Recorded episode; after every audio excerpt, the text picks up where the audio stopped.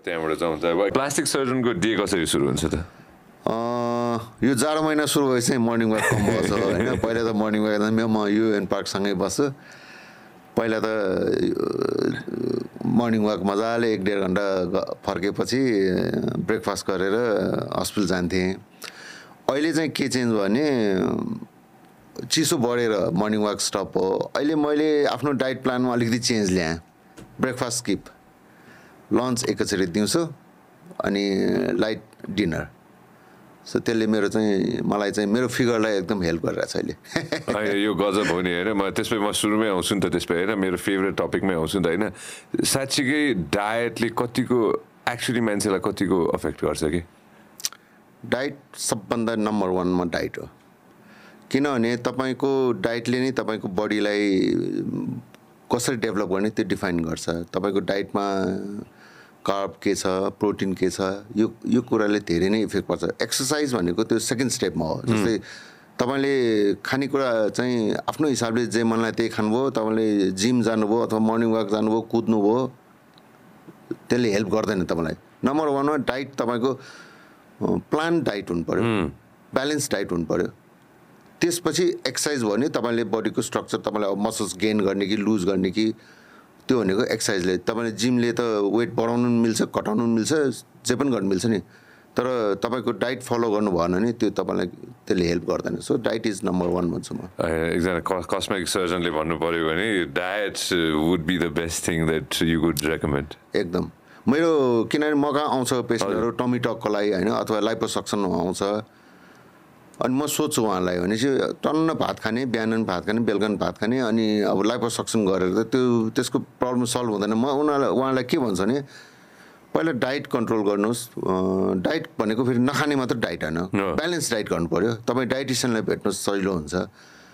Diet तपाईँले plan diet गर्नुभयो balance diet गर्नुभयो त्यसपछि अलिकति वेट लस गर्नुभयो भने त्यसपछि म- मैले तपाईँलाई लाइपोसक्सन गर्ने कि टमी टक गर्ने त्यसपछिको प्लान हुन्छ। तपाईँको यही डाइटमा मैले लाइपोसक्सन अथवा टमी टक गरेर त तपाईँको आफ्टर टू मन्थ्स फेरि ब्याक टु द त्यही स्ट्रक्चरमा आउँछ। सो लाइपोसक्सन र टमी टक चाहिँ वेट लस र त्यसको कुनै सल्युसन होइन। फर्स्टमा डाइट नै हो। म उना उहाँलाई चाहिँ पहिला डाइट कन्ट्रोल गर्नुहोस् डाइटिसियन कहाँ जानुहोस्। आफ्टर सिक्स मन्थ्स मलाई भेट्नुहोस् कति वेट लस गर्नुभयो त्यसपछि म फर्दर प्लान गर्छु। तपाईँको के गर्ने? म आउने बित्तिकै चाहिँ कसैलाई पनि म लाइपोसक्सनलाई एडभाइस गर्दिनँ अथवा टमी टकलाई चाहिँ सजेस्ट गर्दिनँ। सो पहिला चाहिँ at least six months you take a break होइन? ओके दुई अर्को अर्को यसमा आइहाल्छु है म। स्मोकिङ एन्ड ड्रिङ्किङ होइन? एक्चुली क्या हामीलाई थाहा छ नराम्रो हो भनेर। हजुर। स्मोकिङ इज ब्याड हामी सबैलाई थाहा भएकै कुरा हो होइन? तर कस्मेटिकली आफ्नो आफ्नो फेस आफ्नो बडीमा हुन्छ नि होइन हार्मफुल इफेक्ट्स आइम स्योर हजुरले त्यो छर्लङ्गै देख्नु भएको छ नि त होइन हार्मफुल इफेक्ट्सको हिसाबले के भन्नुहुन्छ यसमा स्मोकिङको चाहिँ के छ भने स्मोकिङले गर्दाखेरि डिफ्रेन्ट अर्गनलाई फर्स्टमा त हाम्रो लङ्सलाई नै एफेक्ट गर्ने भयो होइन लङ्स पछि बिस्तारै त्यसले अरू पार्टलाई एफेक्ट गर्ने भयो स्किनमा चाहिँ अब मैले तपाईँलाई कुरा गर्नु पर्दा स्किनलाई चाहिँ यसले डाइरेक्ट इफेक्ट के गर्छ भने एजिङ अलिकति अर्ली एजिङ देखाउँछ कि स्मोकिङले अर्ली एजिङ भनेको चाहिँ तपाईँको रिङ्कलहरू देखिने मेल फिमेल दुवैमा सेम हो। तपाईँको स्किनमा डाइरेक्ट देखाउने भनेको चाहिँ यो अलिकति एजिङ रिङ्कलहरू स्मोकिङले चाहिँ त्यो देखाउँछ। कसै कसैलाई चाहिँ बेसी ड्रिङ्क गर्नेहरूको चाहिँ आई ब्यागहरू निस्किने होइन? टायर्ड आई आँखाले देखाउँछ नि। थाकिएको छ आँखा। जस्तै अब लेट नाइटसम्म चाहिँ क्लबिङहरू गर्ने उहाँहरूको चाहिँ अहिले देखिँदैन तर सर्टन टाइम पछि चाहिँ हुन्छ नि त्यो आँखाबाट स्टार्ट हुन्छ कि। डार्क सर्कलहरू आउने। स्किनले चाहिँ मजाले देखाउँछ त्यो चाहिँ। मेरो मेरो आँखाले के भन्छ डक्टर? क्लबिङ हो कि स्ट्रेस? हो त्यो चाहिँ हामी सेपरेटली कुरा गर्नु पर्ला आई थिङ्क यही टपिकबाट सुरु गर्न। Stress stress is something that's a very big deal कि होइन? स्ट्रेसले मैले रियलाइज गरेँ कि रिसेन्टली मैले धेरैचोक नयाँ स्टार्ट गरिसकेपछि चाहिँ त्यो मान्छेले भन्दैन रहेछ होइन? तर अटोमेटिकली स्ट्रेस नलिउँ भन्दाखेरि स्ट्रेस भइहाल्ने रहेछ। त्यसको त्यसको रिपोकसन्सहरू चाहिँ हुँदो रहेछ कि? सानसानो कुराहरूले हुन्छ नि त्यो आँखामा के भने dark circles bag wrinkles hair loss त्यो सबै त्यो हुँदो रहेछ होइन। मलाई पनि थाहा थिएन खास होइन? But I'm trying to figure that out as I go along stress number one culprit हो जो व्यक्तिहरू हजुरकोमा आउनुहुन्छ नि होइन अफकोर्स अब त्यो आफ्नो सेल्फ इन्ट्रेस्ट पनि होला। स्ट्रेस भएर पनि मान्छेको त्यो फेसमा अथवा मान्छेको बडीमा हुन्छ नि होइन मान्छेलाई त्यो पढेर पनि मान्छे चाहिँ हुन्छ नि होइन कोही न कोही आउँछ आफ्नो कन्फिडेन्स अलिकति लुज गरे हो कि स्ट्रेस धेरै लिएर पनि स्ट्रेसलाई एम्फोसाइज गर्छु मैले यसमा। त्यो हुनसक्छ किनभने स्ट्रेस नभएको मान्छे नेपाली हुँदै हुँदैन भन्छु म त होइन। नेपालमा हाम्रो लाइफ लाइफ स्टाइल भनौँ न हाम्रो यस्तो छ कि स्ट्रेस नहुने त नेपाली नै हुँदैन भन्छु म। सायद जुनसुकै काम गर्ने मान्छे होस् स्ट्रेसफुल त छ नि। त्यही भएर म त्यति डिपमा चाहिँ जाँदिनँ स्ट्रेसको बारे उहाँहरूलाई सोध्दिनँ होइन? किनभने यो एकदम नर्मल हो स्ट्रेस सबैको हुन्छ। र स्ट्रेसले चाहिँ तपाईँले भनेको सबै पोइन्टमा आउँछ। स्किनको एजिङ हेयर लसदेखि लिएर लस अफ एपिटाइट निन्द्रा नलाग्ने निन्द्रा नलागेपछि त्यसको इफेक्ट फेरि आफ्नै छ होइन? स्ट्रेसको त छ। अब स्ट्रेसबाट बच्नलाई नेपालीलाई गाह्रो पनि छ एकदम गाह्रो छ। किनभने हाम्रो लाइफस्टाइल यस्तो छ कि अब यो मैले भनिराख्नु पर्दैन के के छ भनेर। So we are living in a very difficult situation नि एकदम फाइनेन्सियली एभ्रिथिङ हाम्रो सोचे जस्तो हुँदैन नेपालमा सोचे जस्तो अब कहीँ गयो भने जस्तो नहुनेपछि त्यहीँ स्ट्रेस सुरु हुन्छ। हामीले सोचे जस्तो हुँ- नहुनु बित्तिकै हामीलाई त टेन्सन सुरु हुन्छ नि त। बाहिर चाहिँ फरक चाहिँ यति छ कि नेपालमा र बाहिर। हामी बेसिक कुरामा ल फाइट गरिरहेछौँ नि। सानो सानो कुरामा हुन्छ नि बेसिक हाम्रो निडहरूको लागि हामी फाइट गरिरहेछौँ स्ट्रेस त्यसैले डेभलप गर्छ कि। धारामा पानी नआएपछि तपाईँको के हुन्छ? तपाईँ नुहाउनु पाएन सेभ गर्न पाएन लुगा धुनु पाएन। तपाईँको त्यो स्ट्रेस त त्यहीँबाट सुरु भयो नि। तपाईँको तपाईँको नयाँ मोटिभेसन नै चाहिँ आदि घट्छ नि त्यहाँबाट। यो त मैले जस्ट इक्जाम्पल दिएको अरू धेरै कुराहरू छ। हामी बेसिक कुरामा धेरै गाह्रो छ कि हामीलाई। अनि त्यसपछि रिङ्कल्स डेफिनेटली आइरहेछ। Then we need a plastic surgeon if you have money हजुर। फेरि प्लास्टिक सर्जनले सबै प्रब्लमको सल्भ गर्दैन फेरि। प्रब्लम त्यो पनि छ फेरि। Perfect let's start from this होइन? एक हिसाबले कस्मेटिक सर्जरीलाई डिफाइन गरिदिनु पऱ्यो भने आजको दिनमा हाम्रो देशमा होइन? र हाम्रो सहरमा भनौँ न होइन? स्पेसिफिकली काठमाडौँमा। कसरी डिफाइन गर्ने कस्मेटिक सर्ज सर्जरीलाई हजुर। कस्मेटिक सर्जरी अहिले हाम्रो चाहिँ डेली निड अब भनौँ न आफूलाई कुनै चिज चित्त बुझेन शरीरको कुनै पनि पार्ट भनेपछि म यो गरौँ कि भन्ने दिमागमा चाहिँ अहिले चाहिँ आउँछ कि? सायद त्यो दस पन्ध्र वर्ष अगाडि आउँदैन थियो होला।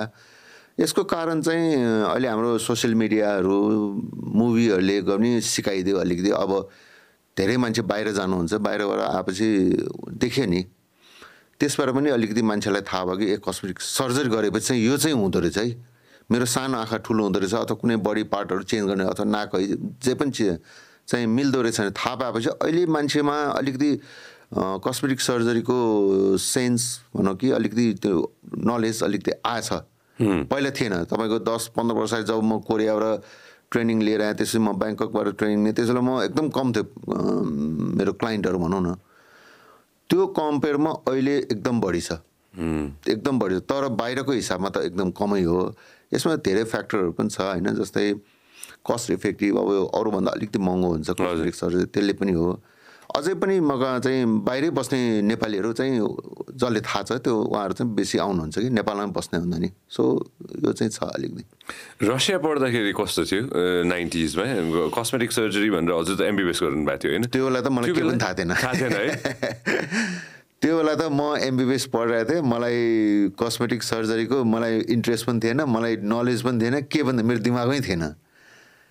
त्यो बेला त जस्ट पढ्यो म सर्जनै बन् बन्छु भने नि थाहा थिएन त्यो बेला त अब मेरो दिमाग त र थियो नि।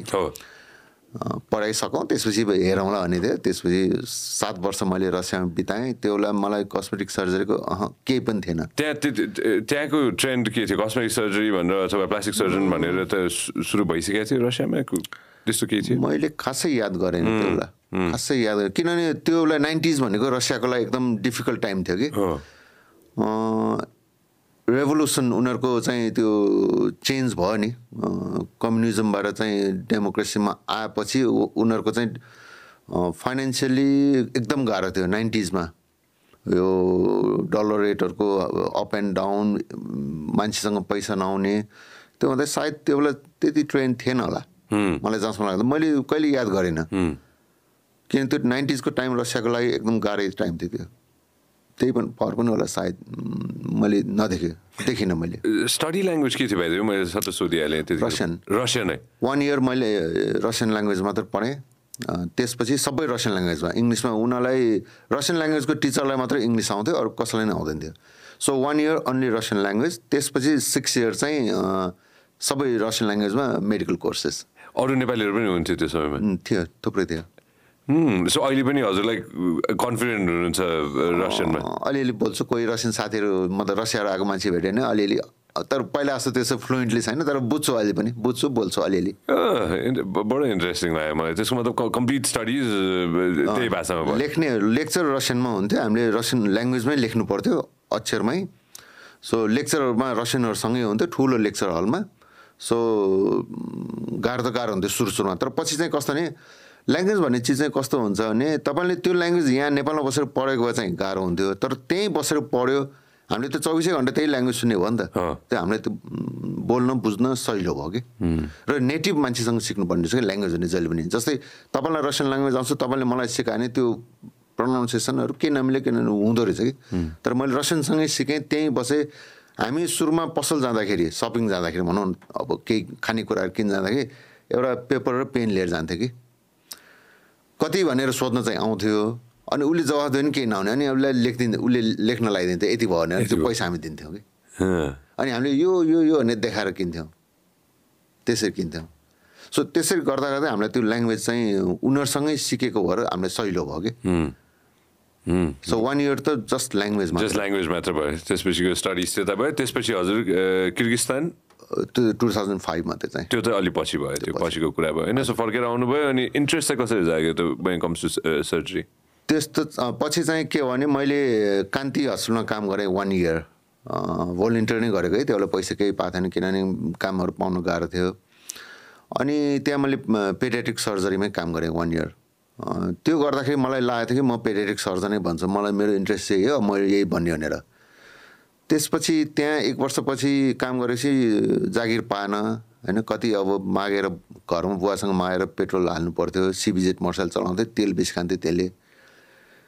अनि अब भएन भनेर म त्यसपछि त्यहाँ छोडेर मैले नेपाल मेडिकल कलेजमा as a medical officer join गरेँ।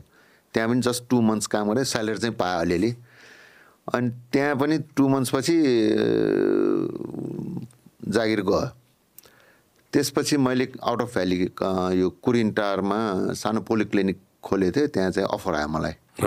ल काम गर्ने हो तपाईँ एक्लै हुन्छ त्यहाँ सबै ह्यान्डल गर्नुपर्छ होइन। मलाई चाहिँ एउटा लर्निङ जस्तो पनि हुन्छ भनेर मैले ओके भनेर मैले त्यहाँ एक वर्ष गरेँ।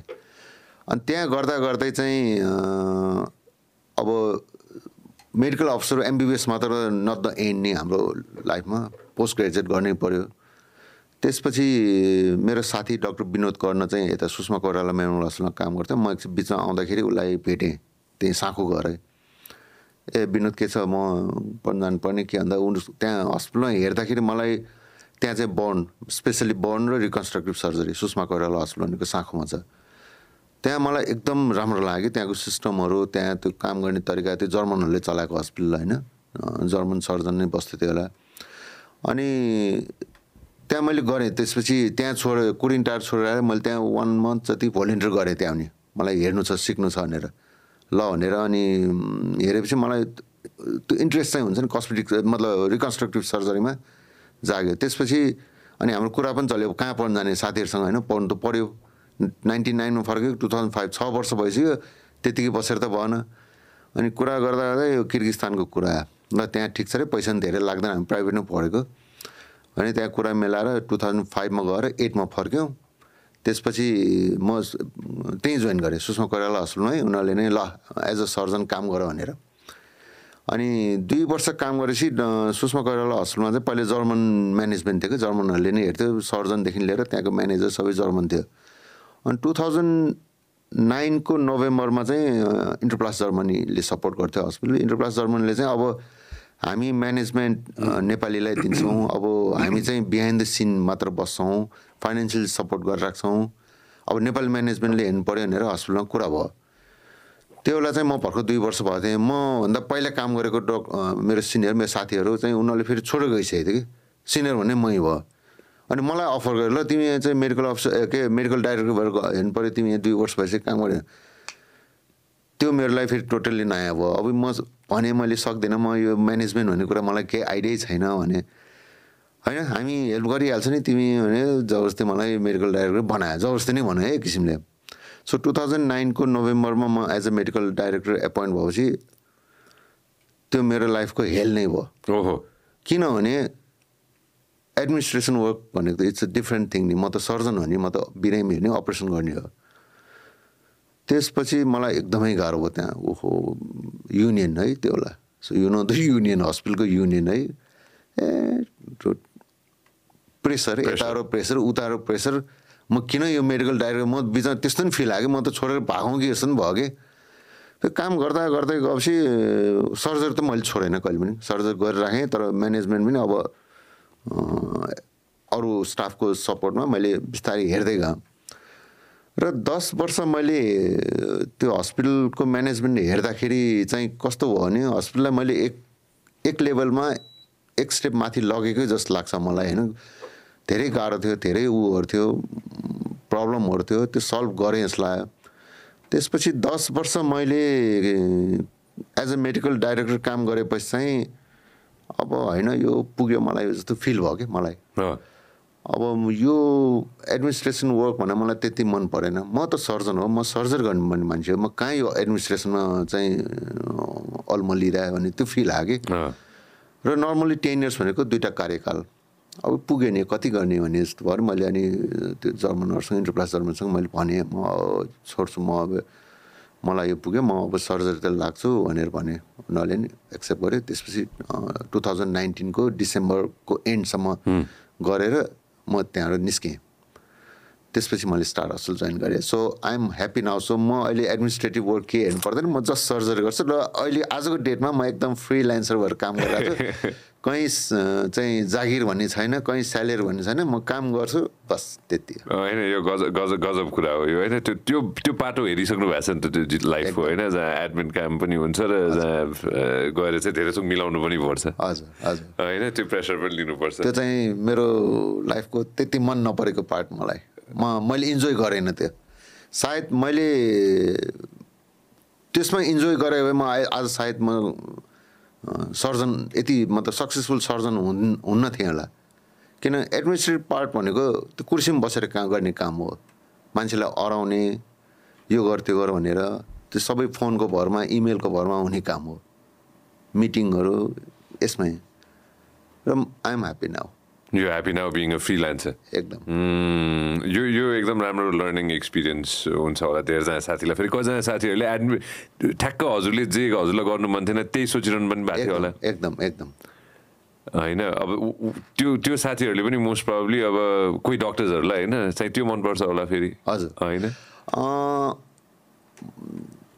यो डक्टर भएर काम नगर्ने हो एडमिनिस्ट्रेसन लाग्ने भए सायद पैसा पनि कमाइन्छ हेर्नुहोस्।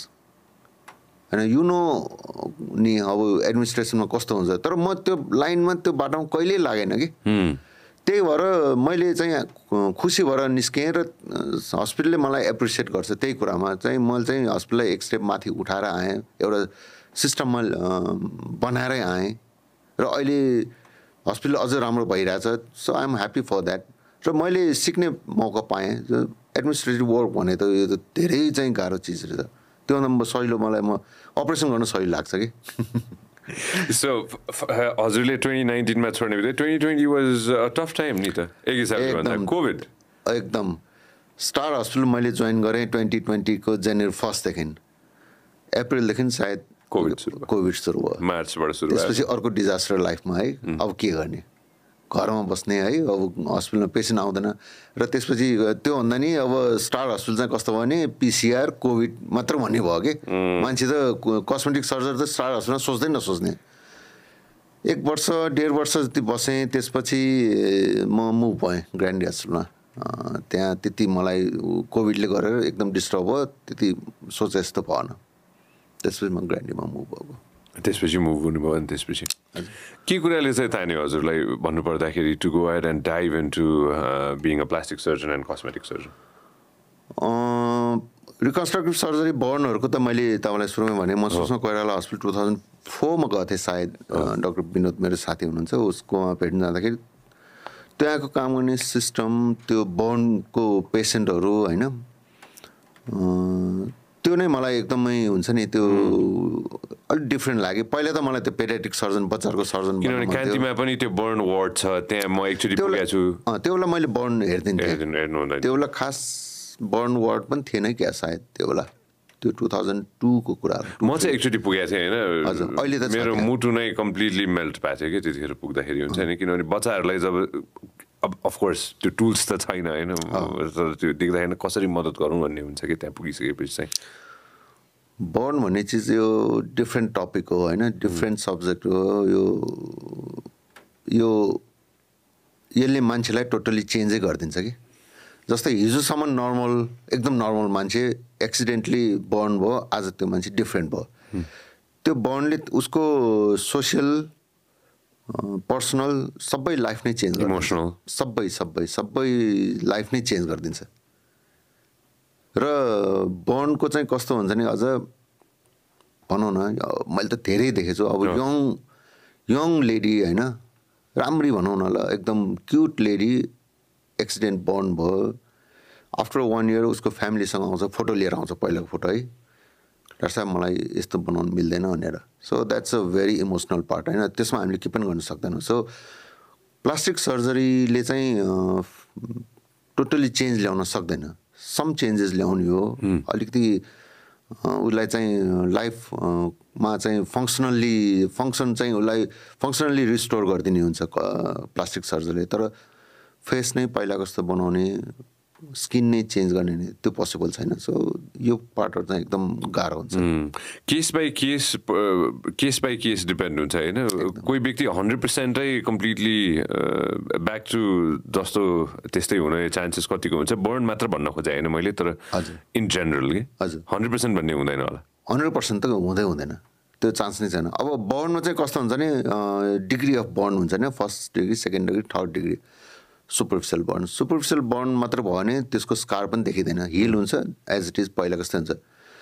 फर्स्ट डिग्रीसम्मको चान्सेस कम हुन्छ स्कार देखिने. तर second degree third degree burn भयो भने त त्यो स्कार देखिन्छ नै तर त्यो स्कारलाई रिमुभ गर्न अथवा त्यसलाई पुरै हटाउन पोसिबल नै छैन. एकदम पोसिबल छैन. यसलाई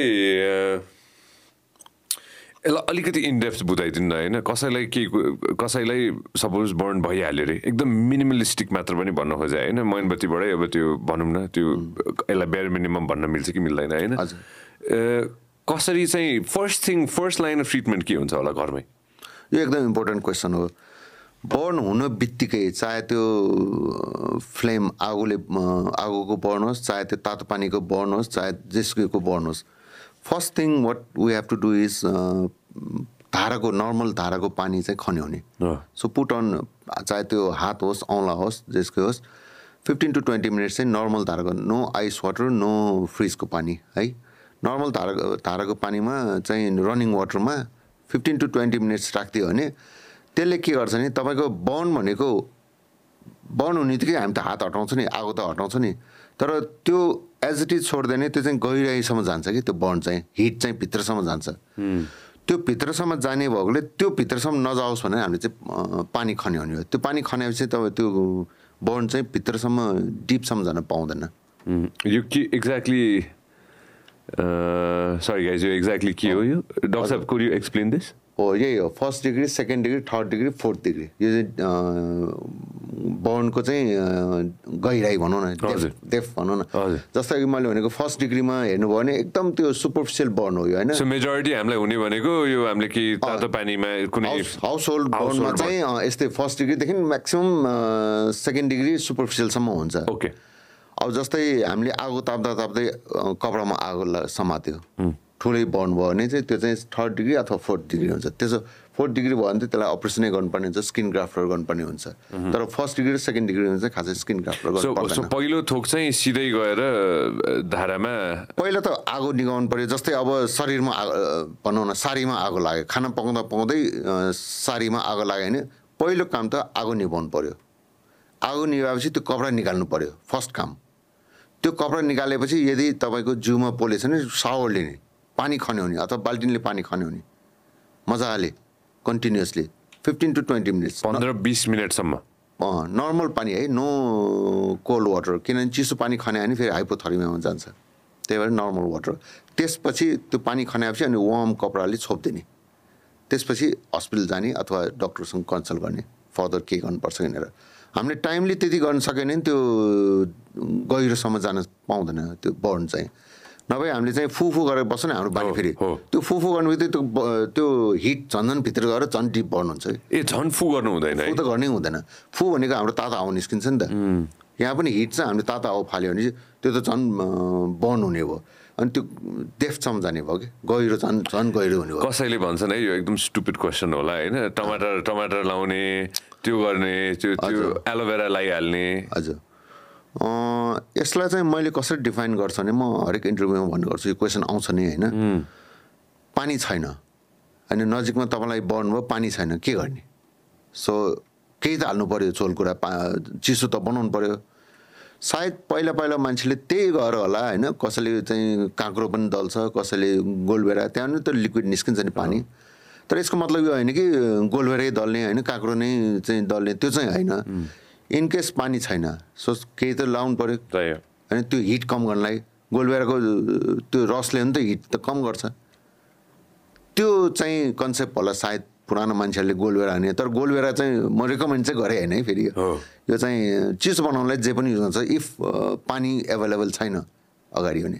धारा भयो भने बेस्ट पन्ध्र पन्ध्र बिस मिनट चाहिँ 15-20 त्यो मलाई मेरो लागि पनि नयाँ भयो यो चाहिँ। त्यो भने चाहिँ के हुन्छ भने त्यो हिट चाहिँ भित्रसम्म जान पाउँदैन यो गहिरो पोल्दैन। त्यो गहिराइसम्म जान पाउँदैन हिट।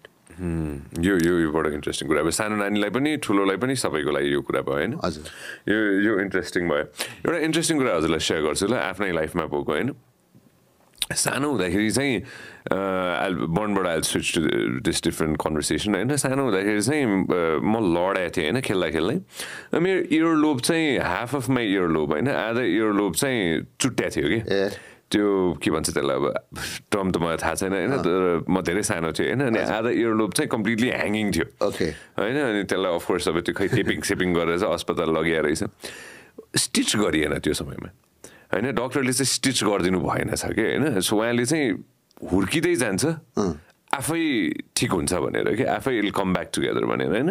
सो मलाई अहिले आएर यो कन्भर्सेसन गर्दा बेलामा झट्ट मलाई मैले रियलाइज गरेको कुरा चाहिँ सानो ग्याप थियो कि मेरो इयर लोमा होइन सानो सानो ग्याप थियो कि? जहिले पनि एउटा भी सेपको ग्याप थियो। होइन म स्कुल जाँदाखेरि ओभर टाइम त्यो ग्याप पनि हराएर गएर अहिले ब्याक टु नर्मल भइसक्यो कि? होइन त्यो ओभर टाइम चाहिँ त्यो भयो कि? सो म सानो हुँदाखेरि इयरलोब प्र्याक्टिकली त्यो आधा नभनौँ तर थर्टी फोर्टी पर्सेन्ट चाहिँ प्र्याक्टिकली मेरो इयरलोब चाहिँ होइन यो इयरलोब चाहिँ हजुर। अहिले आइएम स्योर स्कार देखिन्छ होला होइन। यो इयरलोब चाहिँ चुट्या थियो कि? त्यसलाई चाहिँ के टेपिङ टेप लाइट टेपिङ जस्तो गरेर अनि के भन्थे गर्नुहोस् खै के भनेर चाहिँ त्यो उनीहरूले पुट इट टुगेदर कि? स्टिच चाहिँ गरेको थिएन कि। सानै बच्चा हो स्टिच गर्नु पर्दैन भनेर। यो के गरेको थियो? मैले एकदम त्यो स्पटमा राखेँ हजुरलाई। नर्मल्ली चाहिँ सुचर भनेको सुचरको काम के हो? होइन स्टिचिङ हामी भन्छौँ नि। स्टिचिङले के गर्छ भने हामीले जस्तै घाउ भएको फाटेको स्किनलाई चाहिँ ल्याएर जोडेर सिलाइदिने भयो होइन? नर्मल्ली हाम्रो शरीरको के हुन्छ भने कुनै पनि घाउ आफै हिल हुन्छ. त्यो कुनै एन्टिबायोटिकले हिल गर्ने होइन कुनै मलमले हिल गर्ने होइन कुनै केही औषधले हिल गर्ने होइन। त्यो आफै हाम्रो शरीरको त्यो मेकानिजमले नै हिल गर्ने हो। हामीले औषधि किन दिन्छौँ भने त्यो इन्फेक्सन नहोस् भनेर। त्यतिको लागि मात्र हो। पेन किलर किन दिन्छौँ? दुखाइ कम होस् भनेर। तर हिल हुने आफै हो। र स्टिचको काम के हुन्छ भने स्टिचले एप्रोक्सिमेसन गरिदिन्छ। तपाईँको स्किन फाटेको स्किनलाई जोडिदिन्छ। जोडेर स्टिचलाई लगाएपछि त्यो जोडिन्छ र सर्टेन टाइम पाँच छ दिनपछि त्यो हिल भएपछि त्यो स्टिच निकालिन्छ। तपाईँको केसमा के भयो भने उसले टेपले अड्काइदियो। लक्की तपाईँ के भयो भने इन्फेक्सन भएन। होइन? इन्फेक्सन भएको भए तपाईँको त्यो एयरलोबै जान्थ्यो। त्यो तपाईँ लक्की होइन? र टेपले तपाईँलाई होल्ड गरेर राख्यो नि त। हामीले स्टिचले होल्ड गर्नु पनि तपाईँको टेपले होल्ड गर्यो सो सेम नै हो। र तपाईँले सानो एउटा भी भन्नुभयो नि। स्टिच लागेको भए चाहिँ त्यो मार्जिन हामीले त्यो मार्जिन भन्छौँ स्किनको मार्जिन। त्यसलाई चाहिँ स्टिचले चाहिँ मजाले होल्ड हुन्थ्यो फाइन लाइन हुन्थ्यो। एक दुई वर्षसम्मै थियो कि? त्योभन्दा धेरै थियो। अब तपाईँको टेपले गरेको भएर त्यो अलिकति खाल्डो परेर त्यो जोइन हुँदाखेरि त्यो अलिकति ऊ भयो। र अर्को कुरा के भन्छ भने बच्चा बेला भएको स्कार चाहिँ एज अनुसार चाहिँ अलिकति चेन्जेस आउँछ सो अहिले छैन कि? सो ओभर टाइम त्यो एकदम फाइन स्कार छ तपाईँको एकदम राम्रो स्कार भन्छु। म त सायद स्टिच लगाएको भने भएको भने सायद यस्तै हुन्थ्यो होला। सो युआर लक्की केमा भने इन्फेक्सन भयो भने त्यसमा चाहिँ लक्की भयो कि इन्ट्रेस्टिङ हुन्थ्यो होला सो त्यो त्यति त्यो त्यतिखेर चाहिँ त्यो स्टिच नलागेको कन्सेप्ट मैले बुझेको थिएन कि? अब म त बच्चै थिएँ? यस्तो हुन्छ। अहिले आउँदाखेरि। स्टिच लाउनलाई नदुख्ने लोकल एनेस्थेसिया दिनुपर्छ होइन? बच्चालाई लोकल एनेस्थेसिया दिनु भनेको त्यो फेरि महाभारत हो। किनभने स्टिच अँ, त्यो इन्जेक्सन लाउनु बित्तिकै एक त इन्जेक्सन देख्ने बित्तिकै उ- उफ्रिहाल्छ। त्यो फेरि लोकल एनेस्थेसिया दिँदाखेरि सुरुमा अलिकति पेनफुल हुन्छ कि? त्यो उसले टोलरेट गर्दैन। अनि त्यो उफ्रिन्छ तपाईँले त्यो स्टिच लाउनै सक्दैन कि? एक्ज्याक्टली अनि उसले इजी वे के थाहा नि भने ल टेप लगाइदियो नि त यसलाई टेप ला ठिक भइहाल्छ भने टेप लगाइदियो मेरो पेरेन्ट्सले मान्नु भएन क्यारे लोकल दिनलाई मलाई. त्यही भएको थियो मलाई। त्यो भएको त्यही हो। किनभने कि त बेहोस बनाएर गर्नु पऱ्यो जेनरल एनेस्थेसिया होइन बच्चालाई। हामी नर्मली सानो बच्चा छ भने बेहोस बनाएरै स्टिच लाउँछौँ कि। र अहिले त नयाँ के आएको छ भने ग्लु स्किन ग्लु भनेर आएको छ होइन। बच्चालाई म त्यही गर्छु। कसै कसैको फोरहेडमा सानो लडेर काटेको हुन्छ नि। त्यसलाई चाहिँ स्किन ग्लु नै आएको छ के भन्छन् यसलाई? टोपोक्रिल भन्छ। टोपोक्रिल भनेर ग्लु आउँछ। सानो यता ग्लु आउँछ होइन। त्यो स्किनमा मेडिकल अलिक पुरानै हो यो। मलाई पनि त्यही लागिरहेको जस्तो लाग्छ। सायद त्यो बेला पनि थियो कि। अनि त्यो लगाएर हामी माथि टेप लगाइदिन्छौँ त्यसले चाहिँ ट्याप्पै टाँसिदिन्छ। अनि फाइभ डेजपछि त्यो टेप निकालेपछि स्किन जोडिसक्यो हुन्छ मैले भने त्यो जो स्किनको जोड्ने घाउ हिलिङ भनेको हाम्रो बडीको मेकानिजम नर्मल मेकानिजम हो कि। कुनै पनि घाउ तपाईँले केही नगरे पनि होइन आफै हिल हुन्छ। अब त्यो आफै हिल भयो भने चाहिँ स्कारिङ चाहिँ हुन्छ। भने चाहिँ स्कार कम हुन्छ त्यति हो। बच्चाहरूको मेजोरिटी बच्चाहरूकोमा अघि नै हाम्रो अफेयर कन्भर्सेसन हुँदाखेरि अभियसली होइन सिक्सटी एटिन एटिन बिलोलाई यु डोन्ट डु कस्मेटिक भनेर भन्नुभएको थियो होइन? बच्चाहरूको केसेसहरू आउँदाखेरि चाहिँ आउँछ कि आउँदैन र आयो भने चाहिँ कस्तो खाले केसेस आउँछ आजको दिनमा? बच्चाहरूको चाहिँ रिकन्स्ट्रक्टिभ सर्जर चाहिँ हुन्छ। कस्मेटिक सर्जर मात्रै एटिन प्लस भन्छ किनभने एटिनसम्म हाम्रो ग्रोइङ हुन्छ कि। जस्तै बडीको पार्टहरू फुल्ली ग्रो भएको हुँदैन। एटिनसम्म त्यो प्रोसेस कन्टिन्यू हुन्छ। त्यही भएर कस्मेटिक सर्जर चाहिँ एटिन प्लसमा गर्छौँ। रिकन्स्ट्रक्टिभ सर्जर त हामी एनी एजमा गर्न सक्छौँ। जस्तै क्लेफ लिप प्यालेट छ भने हामी जन्मेको दुई तिन महिनामा पनि गर्न सक्छौँ। त्यो भनेको यसलाई डिफाइन यसलाई can be so picture of this यसको एउटा तस्विर देखाउन सक्यो भने अलिकति बुझाइदिनु है। बच्चाको भनेर गर्नु न। है can you search for this यसलाई ठ्याक्क यो खास एक्ज्याक्टली के हो? र हुन्छ कसरी? क्लेफ लिप र प्यालेट चाहिँ यो चाहिँ कन्जनाइटल डिफर्मिटी हो। यो चाहिँ जन्मदाखेरि नै यो हुने हो। अब यसको कज चाहिँ अहिलेसम्म खासै थाहा छैन कसरी हुन्छ। क्लेफ लिप भनेको चाहिँ लिप मात्र हो यो क्लेफ लिप हो होइन। यो लेफ्ट साइडको चाहिँ युनिल्याटरल वान साइड भयो यो बाइल्याटरल भनेको बोथ साइड भयो। अनि cleft lip plus palate palate भनेको भित्र हाम्रो तालु हुन्छ नि त्यो पनि फाटेको हुन्छ। सो त्यो सबै रिपेयर गर्नुपर्छ। यसको लागि चाहिँ सर्टन बेबीको वेट र ब्लड हेमोग्लोबिनको लेभल उसको ठिक छ भने हामी एनी एजमा नि गर्छौँ दुई तिन महिनाको एजमा नि गर्न सक्छौँ। जति सानो भयो त्यतिमै छिटो गऱ्यो भने छिटो हिल हुने कि? हिली हिल होइन कि रिजल्ट पनि राम्रो हुन्छ। तर त्यसमा चाहिँ क्राइटेरिया के छ भने बच्चाको वेट होइन टेन केजी हुनुपर्छ हेमोग्लोबिन टेन हुनुपर्छ। त्यो चाहिँ क्राइटेरिया हुन्छ। त्यो भन्दा टेन केजीभन्दा कम छ भने चाहिँ एनेस्थेजिया दिनु सो यसरी नै छोडिदियो भने होइन जब जब सबै सर्जरी गर्नु मन छैन अरे अथवा केही कारणवश गर्न सकिएन अरे अब धेरै कुरा होला होइन। पेरेन्ट्सलाई गर्नु मन छ अरे अथवा पैसाकै कुरा होला धेरै थोक होला होइन। यतिकै छोडिदियो भने फ्युचरमा के हुन्छ? प्रब्लम्सको हिसाबले। क्लेफ लिप मात्रले त खासै त्यस्तो प्रब्लम गर्दैन। यो बायोलेट्रल र प्यालेटले चाहिँ तपाईँलाई चाहिँ बेबीले चाहिँ मिल्क सक गर्न सक्दैन। उसको आमाको निप्पलभित्र गएपछि उसले सक गर्नै सक्दैन सक गर्नलाई हामीलाई प्यालेट चाहिँ जरुरी हुन्छ कि माथिको तालु भन्छ नि। त्यो भने नै उसको सक गर्न सक्दैन पहिलो कुरा अर्को कुरा बोल्दाखेरि त्यो हाम्रो जिब्रोले ठोकिनु पऱ्यो नि त कुनै कुनै शब्दहरू। ऊहरूलाई वर्डहरूलाई त्यो ल्याङ्ग्वेज उसको बिग्रिन्छ। बोली। एउटा गुगल गर चाहिँ एकचोक प्लिज गो टु गुगल अनि मेरो मलाई एकदम मनपर्ने एक्टर हो होइन? वकिन फिनिक्स हो कि होइन? वकिन फिनिक्स गरेर उ गरेर त।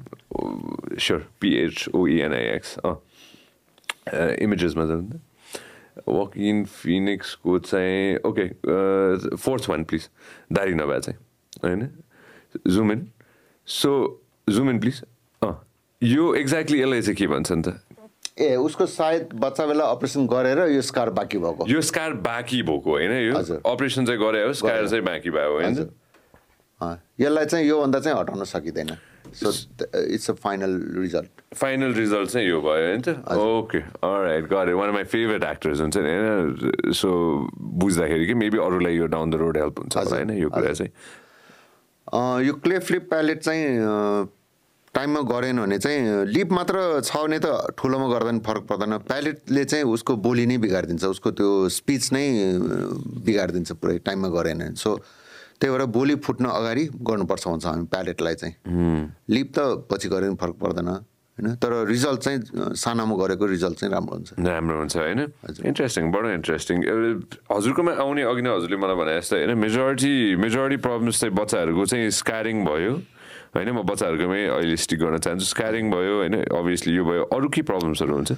कन्जनाइटल डिफर्मिटी त धेरै हुन्छ जस्तै औँलाहरू जोडिएको सिन्डेक्टाइली भन्छौँ हामी होइन? सिन्डेक्टाइली के वेब्ड ह्यान्ड्स अँ यसरी दुइटा जोइन्ट कसैको यो हुन्छ होइन? कसैको चाहिँ एक्स्ट्रा फिङ्गर पोलिड्याक्टाइली भन्छौँ हामी कसैको चाहिँ म्याक्रोड्याक्टाइली भन्छ। एउटा मात्रै औँला ठुलो साइज सो यो भयो होइन? क्ले फ्लिप प्यालेट भयो बच्चाहरूमा। त्यसपछि बच्चाहरूको अरू हामीले कसमा यो प्लास्टिक सर्जनले गर्ने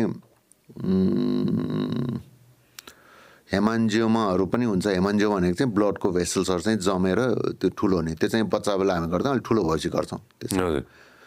मोस्टली चाहिँ क्ले फ्लिप प्यालेट यो फिङ्गरकोहरू चाहिँ बेसी पर्छ। त्यो चाहिँ कसरी उ गर्ने? सर्जरी त्यो त सर्जरी गरेर छुटाउने त्यो त्यसको चाहिँ हामी एकदम सानोमा गर्दैनौँ अलिक ठुलो भएपछि गर्छौँ तर त्यो पनि टाइमली गर्नुपर्छ। किनभने फुल ग्रोथ भइसकेपछि गऱ्यो भने त्यसको रिजल्ट त्यति राम्रो हुँदैन सरी के भन्छन् यसलाई? म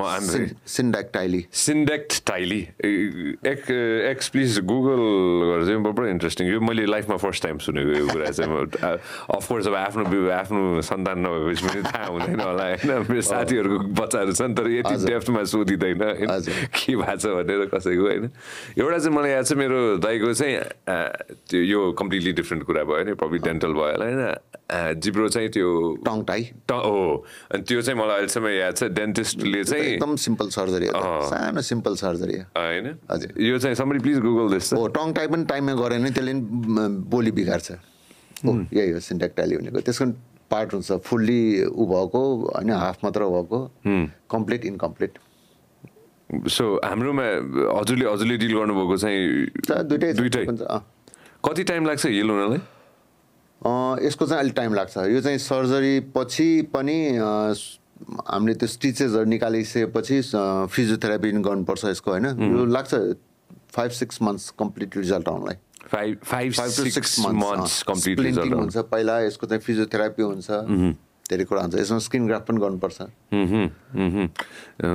इन्ट्रेस्टिङ यो चाहिँ मलाई मैले लाइफमा फर्स्ट र एउटा एक्स्ट्रा औँला भनेको त्यो हुन्छ नि गड गिफ्ट भन्छन् अथवा गुड लक भन्छन् होइन? त्यो चाहिँ पोलिड्याक्टाइली भन्छ। त्यो त्यो पनि सिम्पल सर्जरी कम्प्लिकेसन चाहिँ यसको? होइन यो त सर्जरी गरेन भने नि केही फरक त पर्दैन होइन? तर उसलाई पछि फङ्सनल्ली हुन्छ नि दुइटा औँलो जोडेपछि गाह्रो हुने त्यो मात्र हो। खास अरू त यसले कम्प्लिकेसन त्यस्तो हुँदैन। अब सर्जरी पछिको कम्प्लिकेसन भने चाहिँ कहिलेकाहीँ इन्फेक्सनहरू भयो भने किन स्किन ग्राफ गर्नुपर्छ हामीले? स्किन पुग्दैन हामीले छुट्याएपछि। स्किन ग्राफ गर्दाखेरि कहिलेकाहीँ चाहिँ स्किन रिजेक्ट गरिदिन्छ बडीले र कहिलेकाहीँ इन्फेक्सन भयो भने चाहिँ फेरि रिपिट सर्जरी गर्नुपर्ने हुन्छ त्यति हो। तर यो चाहिँ गरेको भने गऱ्यो भने उसलाई फङ्सनल्ली पछि कामहरू गर्न सहिलो हुन्छ। To the uh, let me come to the fun part this way होइन? कस कस्मेटिकमा आउन त होइन स्पेसली स्पेसली अब धेरैजनालाई यो इन्ट्रेस्ट भएको कुरा पनि होला होइन? नेपालमा आजको दिनमा सबसे मेजोरिटी सर्जरी हजुरले होइन अब इन्हान्समेन्टको लागि गर्नुभयो भने के गर्नुहुन्छ? नम्बर वानमा eyelid surgery blepharoplasty upper eyelid blepharoplasty जुन चाहिँ हाम्रो राई लिम्बू गुरुङहरूको अलिक चिम्से आँखा हुन्छ नि उहाँहरूको ठुलो गर्ने। त्यसो एजिङमा पनि पर्छ forty plus forty five plus fifty प्लसहरूको अलिकति स्यागी आईहरू हुने। त्यसपछि अर्को राइनोप्लास्टी Nose. नोज सर्जरी त्योभन्दा अगाडि आइकेमा just for me to understand होइन? My stupid brain to understand होइन? एक्ज्याक्टली गर्ने चाहिँ के हो? यसमा चाहिँ यस्तो हुन्छ यो आइलिड सर्जरीमा चाहिँ अब जस्तै यङ एजमा जस्तै राई लिम्बू मगरहरू जस मङ्गोलियन फेस हुन्छ नि उहाँहरूको चाहिँ त्यो आई फोल्ड नै हुँदैन। आईको फोल्ड गाजा लाउन मिल्दैन। होइन? त्यसपछि हामीले सर्जरी गरेर त्यो आइफोल्ड क्रिएट गर्ने हो। डबल आइलिड सर्जरी पनि भन्छ यसलाई होइन? यङहरूको लागि गर्ने चाहिँ। त्यो गाजल लाउनु नमिल्ने अनि उहाँले चाहिँ के गर्नुहुन्छ टेप लाएर हिँडिरहन्छ कोही होइन? टेप पनि पाउँछ स्पेसल टेप जसले चाहिँ आइफोल्ड क्रिएट गर्दैन तर टेप भनेको टेम्पोररी सल्युसन भयो। अनि सर सर्जरी चाहिँ फेरि पर्मानेन्ट सल्युसन हो। यो वान आवरको सर्जरी हुन्छ यसमा हस्पिटल एडमिसन हुनु पर्दैन। लोकल एनएसएजमै गर्ने हो। वान आवरको सर्जरीमा सेकेन्डको होम होइन। अनि फाइभ डेजमा स्टिचेस निकालिन्छ। टु टु थ्री मन्थ्समा रिजल्ट आउँछ ट्याक्कै होइन। हो यही हो अहिले सर्जरी। यसलाई बुझाइदिनुहोस् त हजुर। लाइक अब यो फोटो मिलेन यो चाहिँ यो चाहिँ आइलिडलाई ठुलो बनाउनु मात्र हो होइन। जस्तै अब हामीले यो फोटो मिलेन अरे यो फो- यो फोटो चाहिँ युरोपियनहरूको भयो कि? ओके। युरोपियनहरूको चाहिँ फरक हुन्छ। युरोपियनहरूको चाहिँ कस्तो भने एजिङ अनुसार त्यो आइलिडहरू छोलिएपछि उनीहरूले गर्ने ब्लेफोप्लास्टी फरक हुन्छ। अब हामीले एसियन आइलिड भनेको चाहिँ एसियन आइलिड भनेर सर्च गऱ्यो भने चाहिँ ठ्याक्कै आउँछ। एसियन आइलेट गर्नु पर्यो होइन? एसियन आइलिड ओ यो होइन? तपाईँको हेर्नुहोस् त यो चाइनिज कोरियन कसको होला यो? यही चाहिँ गरेर त. अब यसमा चाहिँ हामीले चाहिँ अब यो टेक्निक फरक भयो यो टेक्निक हामी गर्दैनौँ यो होइन? यो जुम आउट गर्नुहोस् त। अब यही फोटोमा हेर्नुहोस् माथिकोमा फोल्ड आई फोल्ड छैन हजुर। होइन? तलको आफ्टर सर्जरी आई फोल्ड भयो उसले गाजर लाउन मिल्यो. सो सो यो आई फोल्ड चाहिँ क्रिएट गर्ने हो कि? आइलिड सर्जरी भनेको। इन्ट्रेस्टिङ अर्को राइनोप्लास्टीमा जाउँ न होइन? सो नोजको अब जस्तै अब हजुर अघि नै हजुरले मलाई भनिसकेपछि अब म अलिकति कसियस भएँ हुन्छ नि होइन? सो यो बम्प भनेर चाहिँ कसरी उ गर्ने? हजुर। राइनोप्लास्टी नोज सर्जरी पनि धेरै किसिमको हुन्छ। कसैको उठेको हम्प उठेको हुन्छ कसैको स्याडल नोज खाल्डो परेको हुन्छ कसैको चाहिँ टिप चाहिँ एकदम तल झरेको हुन्छ होइन? हजुर। कसैको टिप एकदम ठुलो हुन्छ कसैको यो हामी आलार बेस भन्छौँ यो आला हुन्छ होइन त्यो एकदम पाल ठुलो सो डिफ्रेन्ट हुन्छ। अब रिडक्सन राइनोप्लास्टी भनेको चाहिँ तपाईँको हम्प छ भने त्यो हम्पलाई चाहिँ हटाउने। हजुर। होइन? र टिपहरू तपाईँलाई त अब नाकको टिप एकदम ठुलो आएन त्यसलाई सानो गर्ने टिप प्लास्टिक भन्छ हामी त्यसलाई। सो धेरै हुन्छ राइनोप्लास्टीमा गर्ने। र प्रोसिडियर अनुसार कस्ट पनि फरक हुन्छ प्रोसिडियरको टाइमिङ सर्जरीको टाइमिङ त्यो सबै त्यो अनुसार फरक हुन्छ। राइनोप्लास्टी इट्स यो चाहिँ मेजर सर्जरीमै पर्छ यो चाहिँ on general anaesthesia hospital stay हुन्छ थ्री टु फोर डेज होइन? सर्जरी टाइम चाहिँ minimum three to four hours depends होइन के गर्ने। कसै कसैकोलाई चाहिँ अब सानो नाक छ उठाउनु पऱ्यो भने हामीले कानको कार्टलेज पनि राख्छौँ कसैलाई चाहिँ रिपको कार्टलेज पनि राख्छौँ। So it's a major surgery कसैको इक्जाम्पल दिनु पऱ्यो भने एउटा फेमस व्यक्ति कस कसको इक्जाम्पल देखाउनुहुन्छ होला? हजुरले अहिले मैले गुगल सर्च गरेँ भने। राइनोप्लास्टिक गरेको ठ्याक्क मलाई एउटा राइनोप्लास्टी भनेर एक्स गुगल गर्छ अनि एकपल्ट जो भयो भने एकपल्ट कम इनसाइड त प्लिज अनि राइनोप्लास्टी भनेर गुगल गर्छ। मलाई त्यो कस्तो मलाई मान्छेलाई बुझाउनु मन छ कि त्यो कसैलाई पोइन्टेड मनपर्छ कसैलाई फेरि त्यो साइड्सको रिमुभ गर्नु मन लाग्छ एकदम इन्डिभिजुअल चोइस हुन्छ कि यो राइनोप्लास्टीमा चाहिँ? एकदमै इन्डिभिजुअल चोइस के गर्ने भन्ने कुरा आफैले डिसाइड गर्नुपर्छ। मलाई यो मन परेन मलाई यो गर्ने भन्ने। त्यो उसमा डिसाइड हुन्छ होइन। एकपल्ट गुगलमा एकपल्ट उ गरेर त। मेरो क्लोजेटमा गएर मेरो टोपिक एउटा क्याप लगाइदिनु मलाई।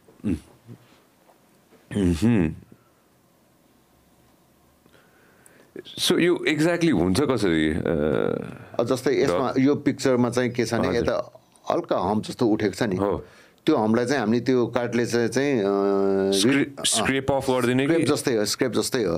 हामीले काट्न चाहिँ यस्तो मुनिबाट काट्छौँ। काट्नेहरू बाहिर कहीँ पनि स्कार हुँदैन। यहाँ मुनिबाट काटेर यस्तो सानो स्कार हुन्छ। त्यहीँबाट चाहिँ स्क्रेप गरेर यो हम्प रिडक्सन यसलाई स्ट्रेट बनाउने हो। कतिको कम्प्लिकेटेड हुन्छ यो सर्जरी कम्प्लिकेसन भने त्यस्तो त हुँदैन। यसमा राइनोप्लास्टीमा मेन कम्प्लिकेसन भनेको के हो भने जसले सर्जरी गराउँछ नि उसको एक्सपेक्टेसन एउटा हुन्छ। उसको माइन्डमा एउटा पिक्चर हुन्छ कि मेरो सर्जरी पछि अब मे म यस्तो चाहन्छु भन्ने। उसको पिक्चर हामी सर्जनले थाहा पाउँदैनौँ। कहिले पनि थाहा पाउँदैनौँ। र प्रब्लम कहाँ हुन्छ भने उसले हामीले सर्जरी सक्सेसफुल हुन्छ सबै रिजल्ट हाम्रो हिसाबले नर्मल हुन्छ। तर के भइदिन्छ भने उसले सोचेको जस्तो रिजल्ट आएन। उसको जुन उसले जुन इमेजिन गरेको हुन्छ नि रिजल्ट अब मेरो यस्तो त्यो नआएपछि उसलाई चाहिँ मन पर्दैन। प्रब्लम चाहिँ त्यहाँ हुन्छ। जस्तै कोही कोही आउँछ कुनै सेलिब्रेटीको फोटो लिएर आउँछ मलाई यस्तो नाक बनाइदियो भनेर। त्यस्तो भनेको पोसिबलै छैन। किन भन्दाखेरि सबैको फेस इन्डिभिजुअल हुन्छ सबैको आफ्नै हुन्छ अब फेसको स्ट्रक्चरहरू। अनि म एक्सप्लेन गर्छु। तर उसको दिमागमा त्यही हुन्छ। ऐश्वर्याकै नाक हुन्छ दिमागमा होइन? सर्जरी गरायो मैले सबै एक्सप्लेन गर्छु। आफ्टर सर्जरी तर उसको दिमागमा एउटा पिक्चर त्यही बसिरहेको हुन्छ कि। उसले जे सोचेर सर्जरी गर्न आएको त्यही दिमागमा त्यही बसिरहेको हुन्छ। र आफ्टर सर्जरी उसलाई त्यो रिजल्ट चाहिँ उसको इमेजिनेसनसँग मिट मिट गरेन भने प्रब्लम चाहिँ त्यहाँ आउँछ कि। उसलाई त्यहाँ मन पनि उसलाई मन पर्दैन। त्यसपछि सर्जरी चाहिँ फेलर भन्नेमा जान्छ कि। जब कि त्यो अब फेलर त हुँदैन। तर उसलाई चाहिँ मन परेन त्यस्तो हुन्छ। उसलाई चाहिँ त्यो चित्त बुझेन होइन? जस्ट कसले मलाई भन्थ्यो शिल्पा शेट्टीको जस्तो चाहिँ चाहियो भनेर एउटाले मलाई भन्दै थियो होइन वान अफ माई फ्रेन्ड्स होइन। अनि आम लाइक अब अब आई डोन्ट नो लाइक हुन्छ नि त्यो मान्छे मान्छेमा डिपेन्ड हुने होला नि होइन? त्यो कुरा होइन।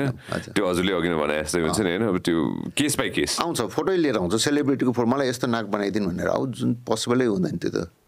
स्ट्रेस कति कतिसम्म चाहिँ गर्न मिल्छ like how much can be make it look like that other person के अब होइन टोटल्ली फरक जस्तै अब तपाईँको फेस तपाईँको नाकलाई तपाईँले चाहिँ अब भनौँ न। ब्राड पिटको जस्तो बनाइदिनु त अँ, ब्राड पिट जस्तो भनेर तपाईँले ब्राड ब्राड पिटको फोटो ल्याउनु भयो भने उसको र तपाईँको फेसियल स्ट्रक्चर नै फरक छ नि। नाकको स्ट्रक्चर सबै फरक छ। त्यसमा त केही मिलाउनु केही गर्नै सक्दैन।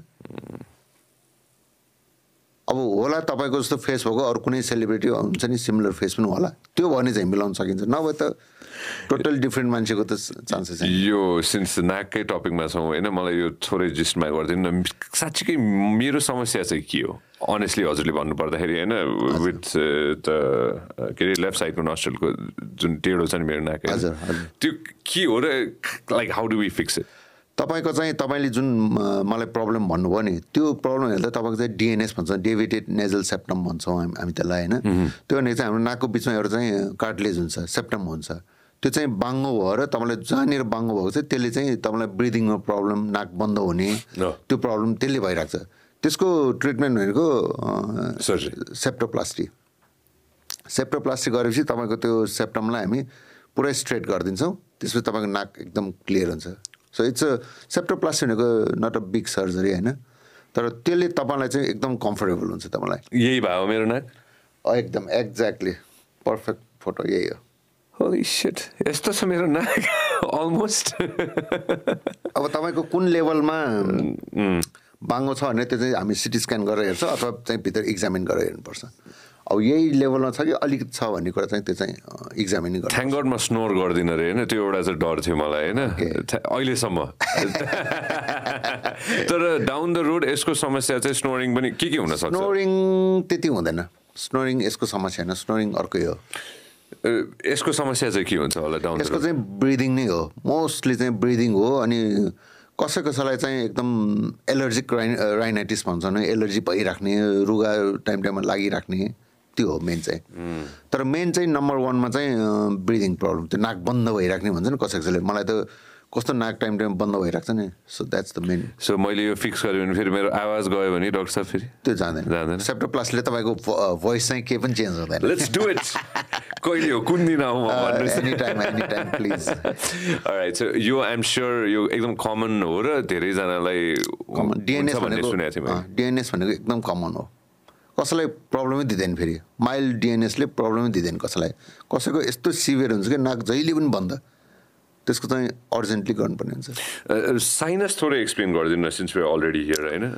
अब साइनस चाहिँ खास हाम्रो प्लास्टिक सर्जनको पार्टमा पर्दैन होइन? तर म चाहिँ मसँग डक्टर सरिना मसँग गर्नुहुन्छ होइन? उहाँ चाहिँ इएनटीबाट फेसियल प्लास्टिकमा आएको हामीले साइनसहरू पनि अझ एन्डोस्कोपिकबाट गर्छौँ हामी साइनसहरू साइनसले चाहिँ तपाईँलाई त्यही रुगाहरू लगाइराख्ने होइन त्यसले चाहिँ अर्को हेडेकहरूको प्रब्लम त्यसले नाकमा त्यो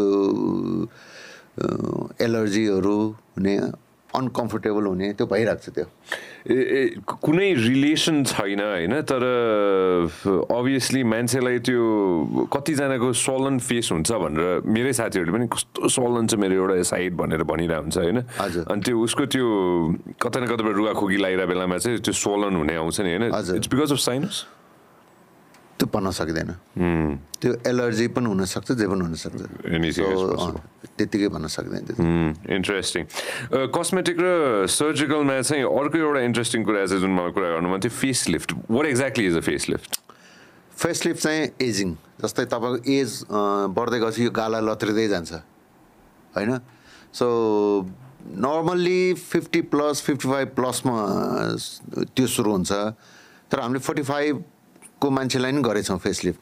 किनभने त्यो हेरिडिट पनि हुन्छ कसैको चाहिँ कसैको पातलो स्किन भयो भने नि त्यो चोलिने हुन्छ। नर्मली तपाईँले यो चाहिँ सेलिब्रेटीहरूको एज भएको सेलिब्रेटीहरू देख्नु नै इन्डियामै धेरैले गरेको छ फेसलिफ्ट। यसलाई एसियन गर्नुपर्छ है सर्च गर्दाखेरि होइन? होइन यो त फेसलिफ्ट हुन्छ। फेसलिफ्ट भनेर होइन? सो सो कहाँबाट चाहिँ इन्सि ओके यहाँ देखाएर रहेछ होइन। कतिजनाले चाहिँ यहाँ तल भनेर भने त्यस्तो होइन नि। यसको इन्सिजन चाहिँ हाम्रो कानको अगाडितिरबाट यहाँ साइड यहाँदेखि कानको अगाडिबाट कानको पछाडिसम्म पुरै काटिन्छ। त्यसपछि स्किनलाई तानिन्छ। हामी भित्रसम्म यो पुरै यहाँ भित्रसम्म खोलेर स्किनलाई टाइट गरिन्छ। इट्स अ बिग सर्जरी है फेरि मेजर सर्जरी मेजर सर्जरी मैले एउटा तस्विर एउटा भिडियो हेरेको थिएँ होइन जहाँ चाहिँ प्र्याक्टिकली पिल अफै हुँदो रहेछ नि त स्किन होइन? त्यो फुल फेल फेसलिफ्ट हो।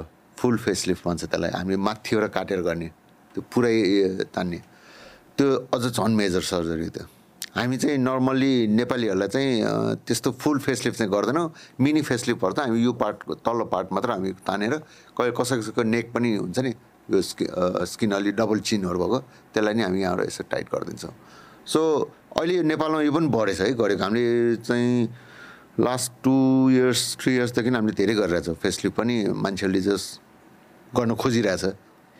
कति समय लाग्छ कति पैसा लाग्छ र कतिको रिस्की छ यो surgery time minimum three to four hours खर्चको हिसाबमा लाग्छ more than three and half lakhs three and half four lakhs and how long will it last यो अब यस्तो एजिङ त हामीले रोक्नै सक्दैन। एजिङ त इट गोज नै कन्टिन्युसली जान्छ। So fifteen to twenty years मजाले काम गर्छ। त्यो यो घरिघरि गर्ने सर्जरी चाहिँ अब तपाईँले फिफ्टीको एजमा एक्सिड गर्नुभयो भने सक्यो त्यो जरुरी छैन त्यो किनभने सेभेन्टी प्लस एट्टी प्लस भएपछि तपाईँलाई त्यो खासै इन्ट्रेस्ट लाग्दैन कि? मलाई फेसको चल्यो भनेर। हामीलाई हामी कन्सियस हुने भनेको फोर्टीदेखि फिफ्टी फिफ्टी फाइभको बिचमा हो कि? एउटा टाइम तपाईँलाई नि आउँछ कि ओहो मेरो नि रिङ्कलहरू देखेँ कि म पनि केही गर्ने होइन त्यो टाइम आउँछ होइन? आइसक्यो तर एउटा टाइम यस्तो आउँछ सिक्सटी फाइभ प्लस भएपछि तपाईँलाई त्यो मतलब पनि हुँदैन क्या। ए के अब सिक्सटी फाइभ भएपछि के मतलब भने? त्यो पनि आउँछ फेरि। त्यस्तो हुन्छ। किनभने सिक्सटी फाइभ प्लसको मान्छे फेसलिफ्ट गराउन आएको छैन हामी कहाँ हामी कहाँ आउने फोर्टी फाइभदेखि फिफ्टी फाइभको बिचमै आइरहेछ अहिलेसम्म। डबल चिन भन्नुभयो नि होइन? डबल चिन किन आउँछ र कसरी रिड्युस गर्ने कि without surgery first double chin चाहिँ नर्मल्ली एउटा वेट गेनले पनि आउँछ होइन? एउटा एजले पनि आउँछ। एउटा चाहिँ जसको स्किन थिन छ नि पातलो स्किनहरू पनि आउँछ। यो दुई तिनवटा कारणहरू हुन्छ। जस्तै अब तपाईँ ओभरवेट ओबेज हुनुहुन्छ होइन? होइन ओबेज मान्छेको धेरै जसोको तपाईँ याद गर्नुहोस् डबल चिन हुन्छ। फ्याटै हो नि होइन? फ्याटै हो। त्यो त फ्याटै हो। अब आजकल इन्जेक्सन पनि आउँछ होइन? कसै कसैले मैले त लाउँदिनँ त्यसले चाहिँ फ्याट डिजल्भ गर्ने भने डबल चिनलाई इन्जेक्सन पनि लगाइरहेको हुन्छ। कसैले चाहिँ अझ फेसलिफ्ट न गर्न चाहनुहुन्न तपाईँ त्यो पैसा तपाईँसँग छैन अथवा बिग सर्जरमा नजाने आजकल ट्रेड लिफ्ट भनेर पनि आइरहेको हुन्छ होइन? ट्रेडले चाहिँ तपाईँको स्किनभित्र ट्रेड राखेर तपाईँलाई चाहिँ स्किन तानिदिने। त्यो चाहिँ टेम्पोररी हुन्छ। डेढ वर्ष दुई वर्ष काम गर्छ। तिनवटा तिनवटा ट्रेड यहाँ राखेर पुरा तानेर त्यो चाहिँ एउटा सानो इन्सिजन दिएर माथेर ट्रेड भित्र छिराएर भित्रबाटै? भित्रबाट त्यसलाई सानो मात्र काट्ने ठुलो काट्नु पर्दैन। त्यो चाहिँ हाम्रो डर्मोटोलोजिस्टहरूले स्किनको डक्टरले गर्नुहुन्छ। मैले चाहिँ गर्दिनँ। टेम्पोररी हो त्यो चाहिँ डेढ वर्ष दुई वर्ष काम गर्छ। त्यसपछि फेरि त्यो डिजल्भ भएर जान्छ त्यो ट्रेड चाहिँ भित्र। होइन double double chin double chin double चिनमा नि थ्रेड चाहिँ कसै कसैको कन्डिसन हेरेर थ्रेड पनि लाउँछ। सर्जरीमा हामीले फ्याट पनि निकाल्छौँ लाइपोसक्सन पनि गर्छौँ। धेरै टेक्निक छ यसमा डबल कतिको ट्रिकी छ यो? इन अ सेन्स यसको रिपकसन्सहरू लाइपोसक्सन चाहिँ अलिकति रिस्की मलाई चाहिँ त्यति मन पर्दैन किनभने यहाँ हाम्रो धेरै फेसल्सहरू हुन्छ होइन? अनि सेन्सिटिभ एरिया भएकोले लाइपोसक्सन चाहिँ म त्यति रुचाउँदिनँ। गर्नु त गरेर हुन्छ गर्नेहरूले होइन? बाहिरतिर त एकदम नर्मली गरेर हुन्छ। हामी सर्जरी चाहिँ गर्छौँ। सर्जरी चाहिँ सानो एउटा इन्सिजन दिएर हामीले चाहिँ त्यो टाइटहरू बनाउने त्यो पनि गर्छौँ। डबल चिनलाई सर्जरीबाट पनि गर्न सकिन्छ। कम्प्लिकेसन यसको चाहिँ कहिलेकाहीँ सोचे जस्तो आफूले सोचे जस्तो रिजल्ट चाहिँ नआउन सक्छ। चान्सेस कम छ यसमा अलिकति। ए मैले योभन्दा बेसी खोजेको मलाई पुगेन भन्ने चाहिँ कसै कसैले कम्प्लेन पनि गरिरहेको हुन्छ। त्यति हो अरू खासै छैन। एक हिसाबले भन्दाखेरि मान्छेको एक्सपेक्टेसन जहिले पनि एकदमै हाई हुने हो। Cosmetic surgery any surgery cosmetic सर्जरीमा मान्छेको एक्सपेक्टेसन चाहिँ हामीले रिड गर्नै पर्छ। हामी कस्मेटिक सर्जनले यदि जो क्लाइन्टको हामीले एक्सपेक्टेसन मि हामीले रिड गर्न सकेन भने दुःख मैले नै पाउने हो। किनभने कहिलेकाहीँ उसको एकदमै अर्कै हुन्छ कि उसको चाहना हुन्छ नि ओहो मेरो लाइफ प्रसक्सन गरेर मेरो पुरै चाहिँ अठार वर्षको जस्तो जिउ होस् होइन? अथवा ब्रेस्ट रिडक्सन सर्जरी भनौँ न म म अठार वर्ष हुँदा जस्तो ब्रेस्ट थियो मेरो त्यस्तै बनाइदियोस् होइन? त्यो चालिस वर्षमा दुइटा बच्चाको आमा भएपछि त त्यो ब्रेस्ट त अठार वर्ष जस्तो त बनाउन सकिँदैन। त्यो त कुनै एङ्गलबाट कुनै पोसिबलै छैन। नेपालमा मात्रै होइन संसारमा कहीँ पनि पोसिबल छैन। हो त्यो एक्सपेक्टेसन राखेर कोही आउँछ भने त्यसलाई चाहिँ म रिजेक्ट नै गर्छु कि। सरी तपाईँको अपरेसन गर्न सक्दैन भनेर। त्यो चाहिँ एकदम इम्पोर्टेन्ट पार्ट हो। हामी as a plastic surgeon cosmetic सर्जनलाई किनभने उल उसको एक्सपेक्टेसन चाहिँ रिजल्टसँग म्याच भएन भने द्याट्स अ फेलर हो कि फेरि। त्यो सर्जिकल फेलर होइन त्यो चाहिँ उसको लागि त्यो सर्जरी फेलर हो। त्यहाँनिर अनि अप्ठ्यारोमा हामी कस्मेटिक सर्जन पर्छौँ कि। मैले सोचे जस्तो भने मैले यत्रो खर्च गरेँ भनिदिन्छ। अप्ठ्यारो चाहिँ त्यहाँ पर्छ। सो हामीले त्यो क्लाइन्टको चाहिँ माइन्ड चाहिँ एकदम रिड गर्नु जरुरी छ एकदमै। अनि एक्सपेक्टेसन पहिल्यै लो राखिदिने?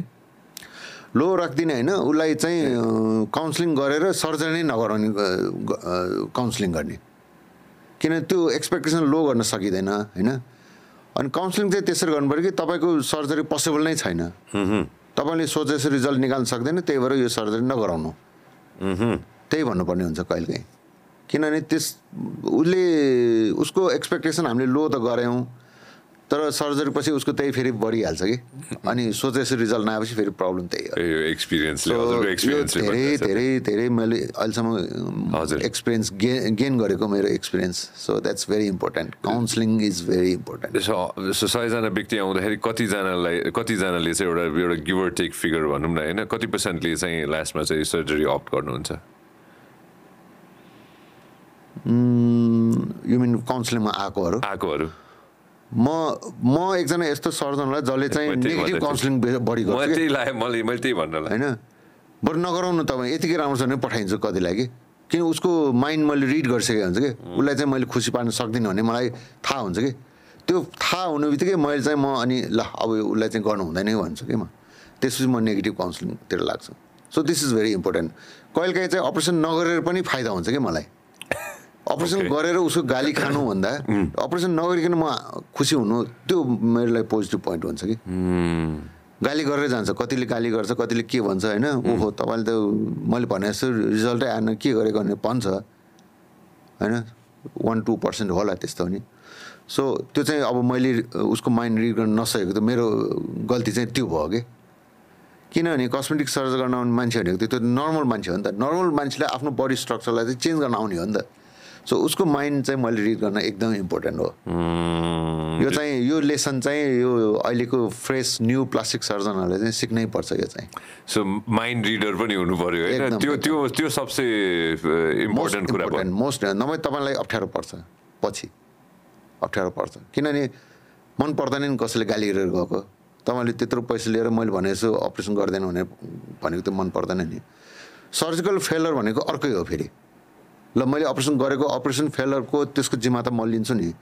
तर मैले अपरेसन सक्सेसफुल भयो रिजल्ट निस्क्यो तर उसलाई चित्त बुझेन नि। त्यसलाई त्यो सेटिस्फाई गर्न सक्दैन कि गाह्रो छ त्यो। कस्मेटिक सर्जरमा यो एकदमै अप्ठ्यारो पार्ट हो यो। जस्तै तपाईँको अर्को जेनरल सर्जरीमा तपाईँकोलाई एपेन्डिक्स भयो एपेन्डिक्स निकाल्यो सिद्धो। सेटिस्फाई नि त्यसमा कुनै ऊ छैन नि। तर कस्मेटिक सर्जरी भनेको त नर्मल आएको मान्छे उसलाई त योभन्दा अर्को चाहिने भनेर आएको हुन्छ नि त्यो हामीले दिन सकेन भने ऊ सेटिस्फाई भएन भने त्यहाँ अप्ठ्यारो हुन्छ।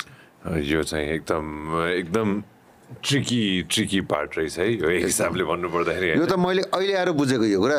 किन म यङ मतलब भर्खर भर्खर काम सुरु गर्दा ए म जे पनि गर्ने। ए जो आए पनि सर्जरी गर्ने। ल तपाईँको ठिक हुन्छ गर्ने। तर रिजल्ट नआएपछि त होइन रिजल्ट त सबै चिजको आउँदैन नि। आउँदैन।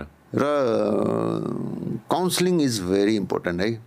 कोही कोही पेसेन्ट आउँछ म कहाँ म न- मतलब अनलाइन एपोइन्टमेन्ट लिएर म आएको दिन सर्जरी गराउँछु भन्छ। सो त्यो चाहिँ नेभर म कहिल्यै गर्दिनँ।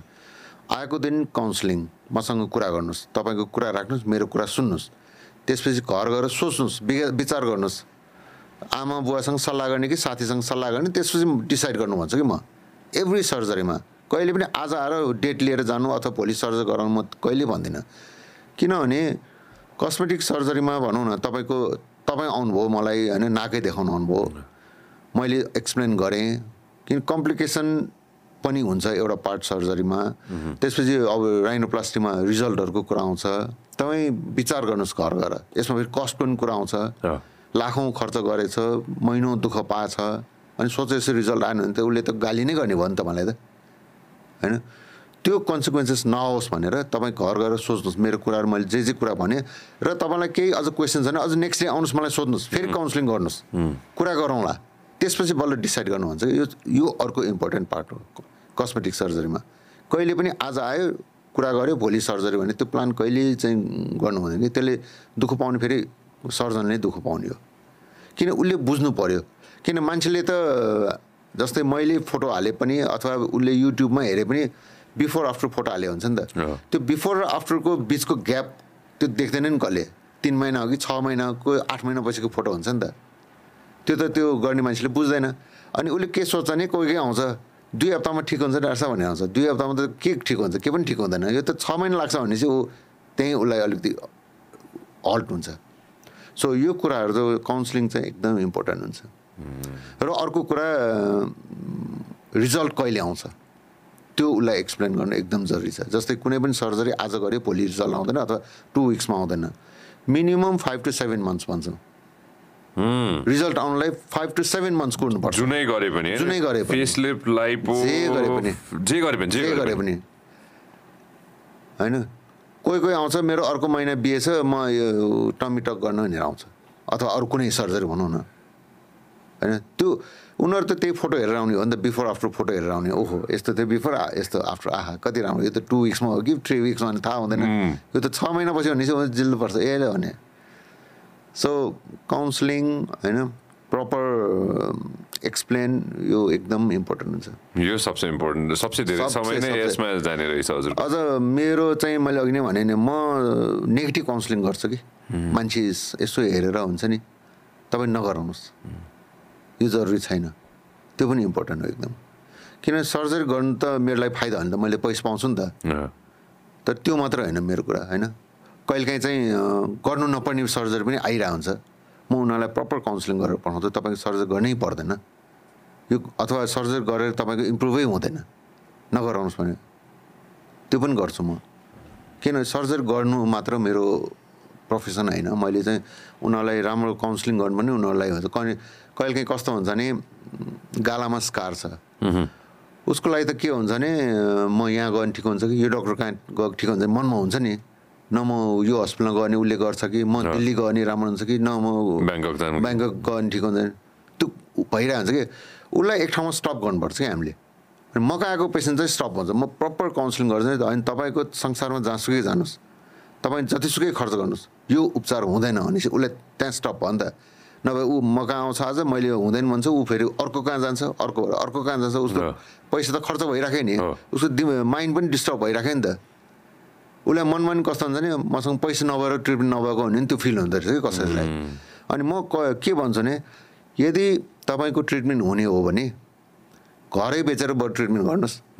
तपाईँ सेटिस्फाई हुन्छ नि पैसा त भोलि कमाउन सकिन्छ नि। तर यो ट्रिटमेन्ट गरेर तपाईँ सेटिस्फाई हुँदैन भने पाँच सय रुपियाँ खर्च नगर्नु भन्छ कि म। पाँच सय पनि त ठुलै पैसा हो नि। पाँच सय पनि खर्च नगर्नु। यदि यसले चाहिँ तपाईँलाई सेटिस्फाई गर्दैन यसले रिजल्ट आउँदैन भने।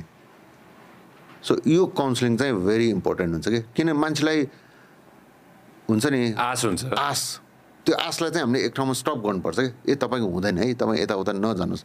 कति मान्छे अब डक्टर डक्टर चाहेर कति पैसा खर्च गरेर हुन्छ कसैले फेरि गरिदिन्छ होइन? बिग्रिन्छ बिग्रिएर आएको हुन्छ। सो धेरै कुराहरू हुन्छ यसमा। So proper counselling is very important दिनको आठ घन्टा मेजोरिटी टाइम काउन्सिलिङमा सकिन्छ? हुँदैन। हाम्रो फेरि त्यस्तो एकदम भिडम्बार हुँदैन नि। दुई तिनजना बिरामी हुन्छ होइन? दुई तिनजना एकजना सर्जरी त्यस्तो हुन्छ। त्यस्तो एकदम चाहिँ दिनभरि चाहिँ टन्न पेसेन्ट भने नि त्यस्तो पनि हुँदैन अब हुन्छ नि। त्यसको मतलब मैले बुझेँ मेरो काउन्सिलिङमा तिमी नआऊ तिम्रो नाक ठिक छ यही मैले बुझिसकेँ दुइटा important ones that I wanted to talk about होइन एउटा चाहिँ ब्रेस्ट इम्प्लान्ट सर्जरी भनौँ अब अब कति धेरै शब्द होलान् होइन अर्को बटक्स होइन यो दुइटालाई डिफाइन गर्नु पऱ्यो भने अलिकति इनडेप्थ बुझाइ बुझाइदिनुहोस् न सबैजनालाई बोटक्सले चाहिँ के काम गर्छ भने यो हाम्रो जुन रिङ्कलहरू हुन्छ नि फेसमा जस्तै फोर हेडमा यो आईको साइडमा होइन? बोटक्सले चाहिँ के गर्छ भने यो चाहिँ एउटा टक्सिन हो यो औषधि होइन? राम्रो टक्सिन हो। यसले चाहिँ तपाईँको यो स्किनको हाम्रो मुभमेन्टलाई चाहिँ स्टप गरिदिन्छ कि यो बोटक्स इन्जेक्सनले जब हाम्रो स्किन मुभ भयो भने तपाईँको रिङ्कल देख्दैन। सो बेसिक कुरा। बोटक्सले कसरी काम गर्छ भने जस्तै यो हामीले उठाएर त यो तपाईँको रिङ्कल लाइन देख्यो नि त यो। यो हाम्रो यो उठेन भने रिङ्कल लाइनै देखेन नि। बोटक्सले चाहिँ यसलाई प्यारालाइज गरिदिन्छ कि सर्टन टाइमको लागि। सो बोटक्सले नर्मली फाइभ सिक्स मन्थ्स काम गर्छ। अहिले त्यो त्योभन्दा पनि बियोन्ड धेरै थोक आइसक्यो अरे भन्ने सुनेको थिएँ मैले बजारमा। होइन बोटक्सको काम चाहिँ त्यो रिङ्कल रिङ्कल मात्र होइन अरूमा पनि हुन्छ तर बेसिकली फेसमा चाहिँ रिङ्कललाई। फिलर्सदेखि लिएर अरू धेरै थोक युज गर्न। अहिले त एकदमै अन्य धेरै कुराहरू पनि आइसक्यो नि त इमर इमर्जिङ साइन्सको कारण चाहिँ हुन्छ नि। होइन फिलर्स काम अर्कै हो बोटक्स अर्कै हो। बोटक्सले चाहिँ तपाईँको त्यो रिङ्कल एरियालाई प्यारालाइज गरेर त्यो रिङ्कल नदेख्ने गरिदिन्छ। फिलर्सले चाहिँ तपाईँलाई चाहिँ फिल गर्ने हो कि? फिलर्स भनेको केही खाल्डो चिज केही न खाल्डो परेको ठाउँमा चाहिँ केही चिज हालेर फिल गरिदिने। जस्तै तपाईँलाई यो लिप्स चाहिँ ठुलो बनाउनु मलाई। होइन? अप्पर अथवा लोवर लिप्स त्यसमा चाहिँ फिलर्स हालेर इन्हान्स गर्ने। लिप्सलाई ठुलो बनाउने। त्यो हो। सो हजुरकोमा म्याक्सिमम आउने भनेको चाहिँ बोटोक्स गरेर रिङ्कल हटाउन पनि आउनुहुन्छ र फिलर्स हाल्न पनि आउनुहुन्छ तर यो दुइटै मैले गर्दिनँ। यो बोटक्स पनि मैले लाउँदैन म फिलर्स पनि लाउँदैन। यो चाहिँ हाम्रो क्लिनिकमा डर्मोटोलोजिस्टले लाउनुहुन्छ होइन। तर यो एकदम पपुलर छ अहिले सो कस्मेटिकमा एक हिसाबले भन्दाखेरि यो फर्स्ट लाइन अफ ऊ चाहिँ यही हो त्यसको मतलब।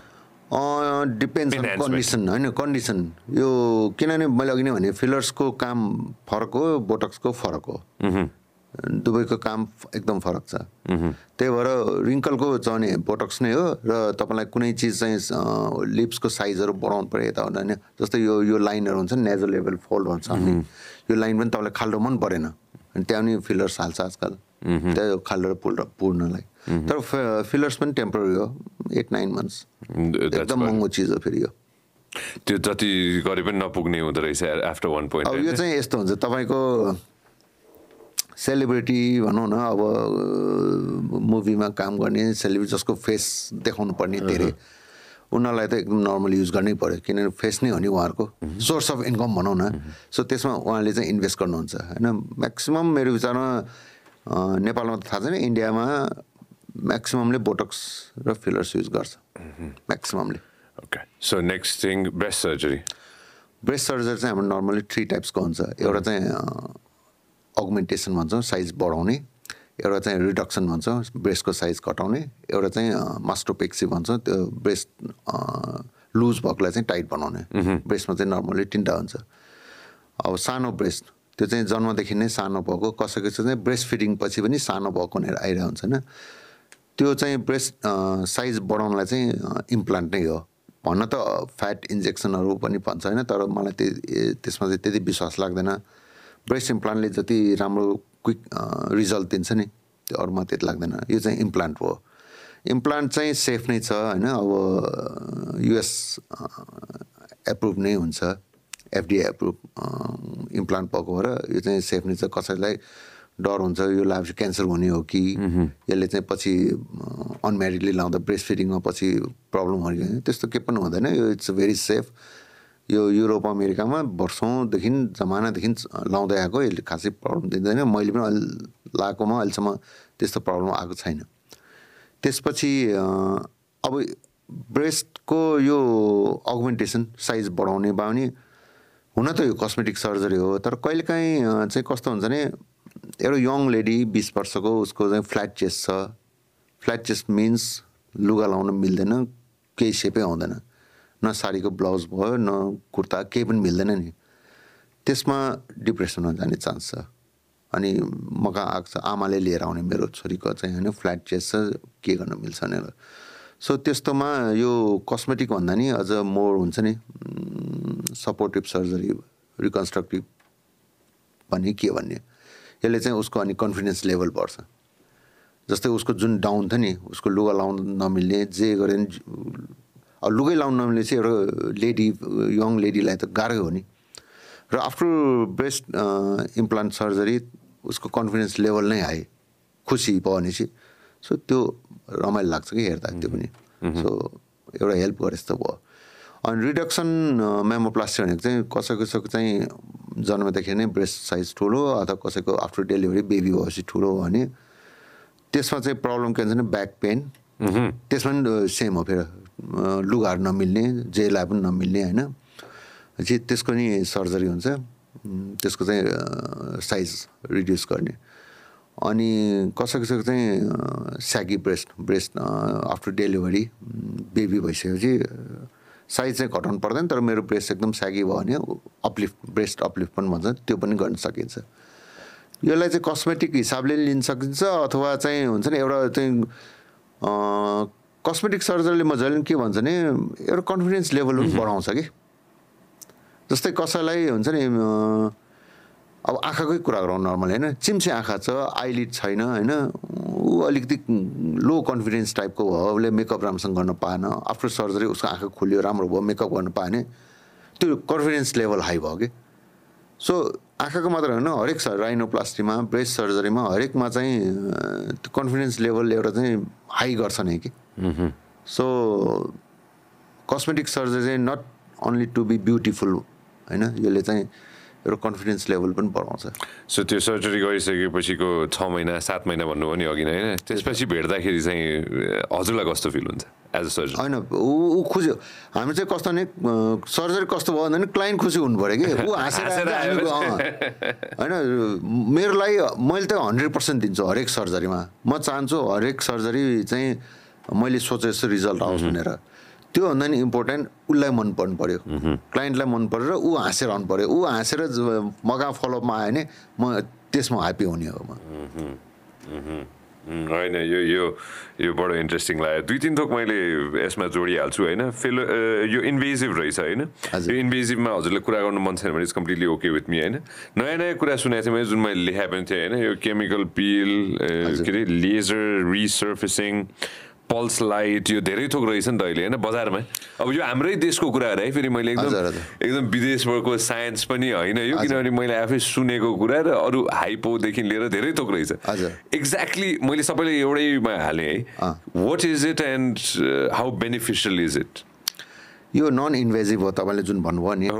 यो अहिले धेरै आएको छ जसलाई चाहिँ अब हुन्छ नि म सर्जरी गराउँदिनँ मसँग म धेरै खर्च गर्दिनँ म बेहोस बनाउनु बन्दिनँ होइन मलाई काट काट्नु चिर्नु छैन भन्नेहरूलाई चाहिँ लेजर हाइफो छ हाइफो हाइफो कि के भन्छ HIFU. HIFU high high definition frequency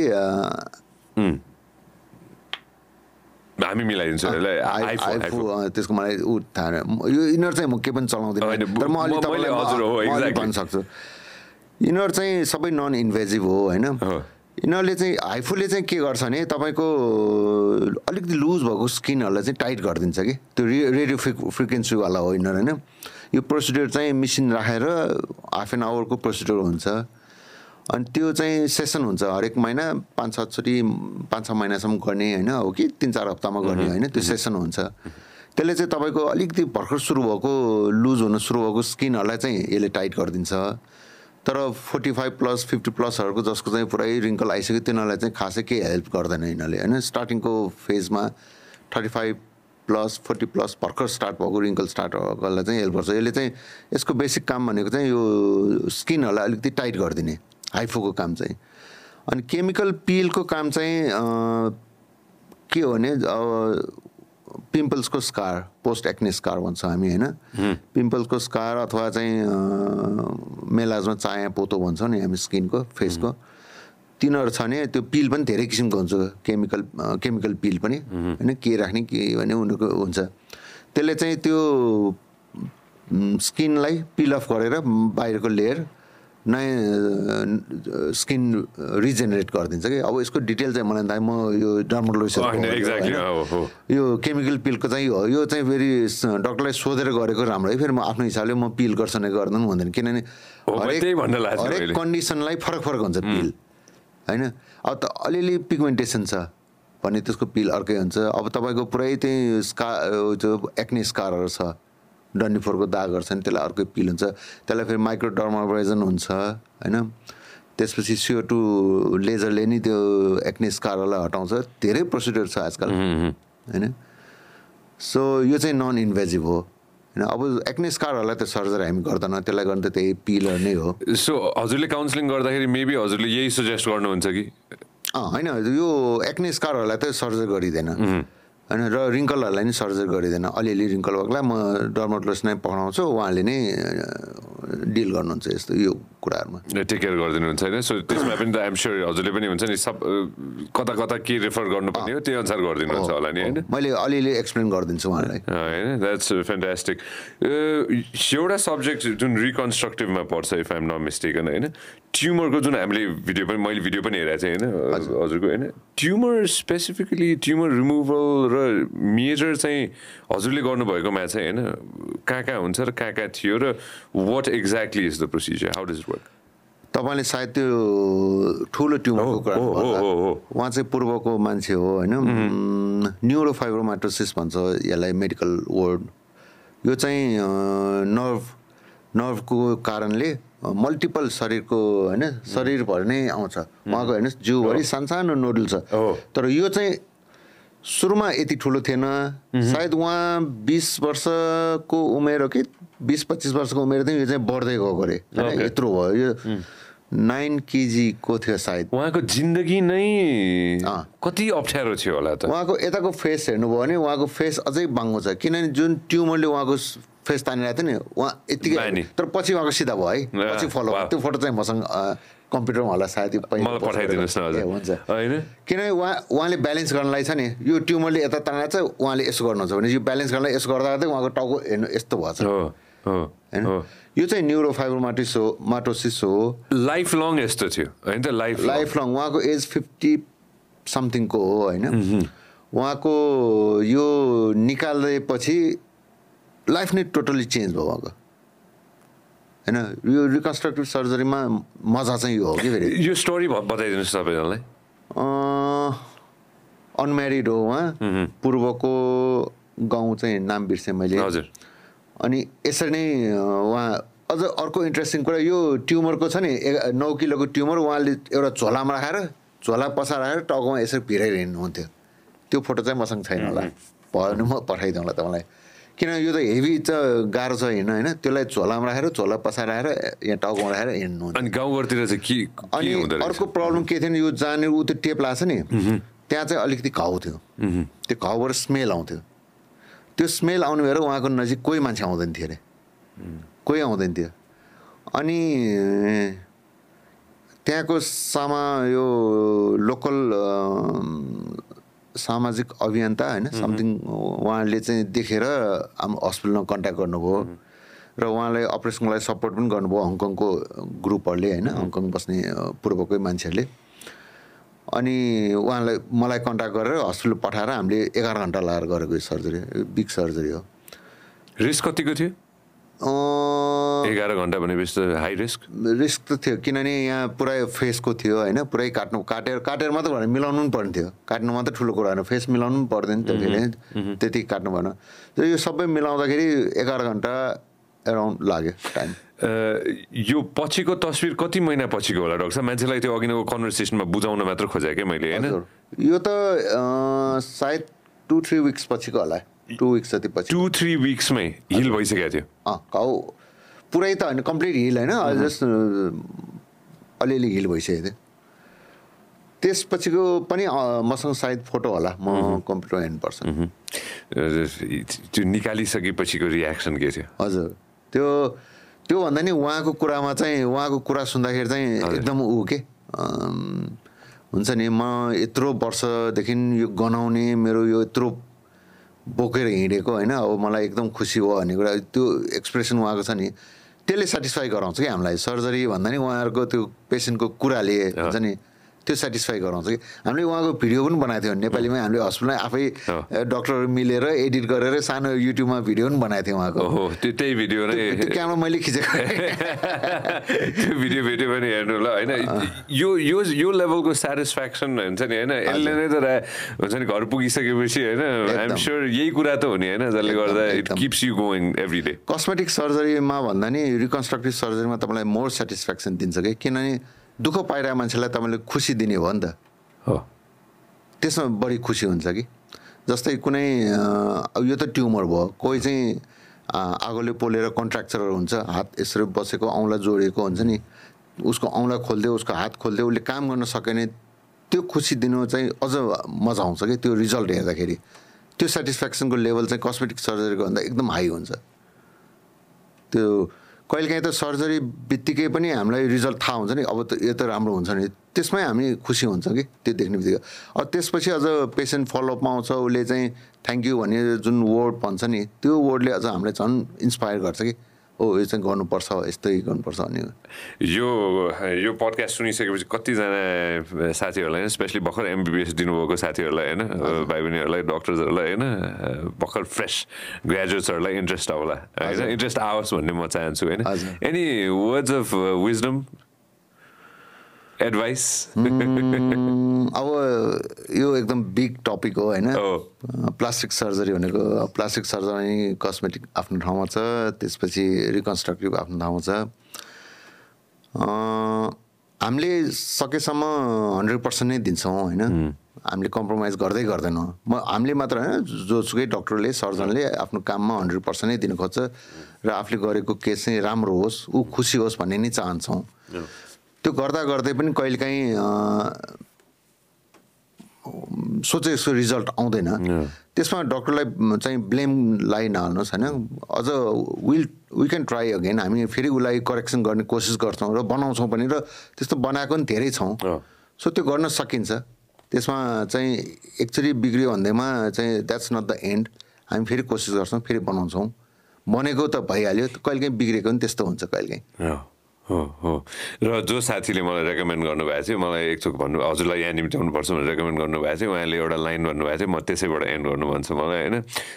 जादुगर हो is got magic in his hands भनेर भन्दै हुनुहुन्थ्यो होइन? So I hope that stage for ever thank you जसले भन्नुभयो उहाँलाई एकदम थ्याङ्क यू भेरी मच जसमा thank you so much anything मैले केही छुट्याएको छु भने कुनै स्पेसिफिक कुरा हजुरलाई भन्नै मन थियो छैन आई थिङ्क हामीले धेरै कुरा कभर गऱ्यौँ होइन? मैले यति लामो इन्टरभ्यू अहिलेसम्म दिएको थिएन। पोडकास्ट त मेरो फर्स्ट नै हो। Thank you for inviting me र यति मजाले चाहिँ कुरा गर्न जस्ट डिटेलमा कुरा गर्न पाएँ। जहाँ अरू इन्टरभ्यूमा त यति डिटेलमा कुरा हुँदैन थियो। आज डिटेलमा कुरा भयो। खुसी लाग्यो। थ्याङ्क यू यो मेरो यो मेरो क्युरियस माइन्ड र मेरो स्टुपिड माइन्डले त्यही अनुसारको क्वेसन सोध्छ हजुर। नेक्स्ट टाइम म अझ टाइम लिन्छु। मलाई मलाई अझ टाइम लिनु मन छ thank you. So much for coming हस् थ्याङ्क यू भेरी मच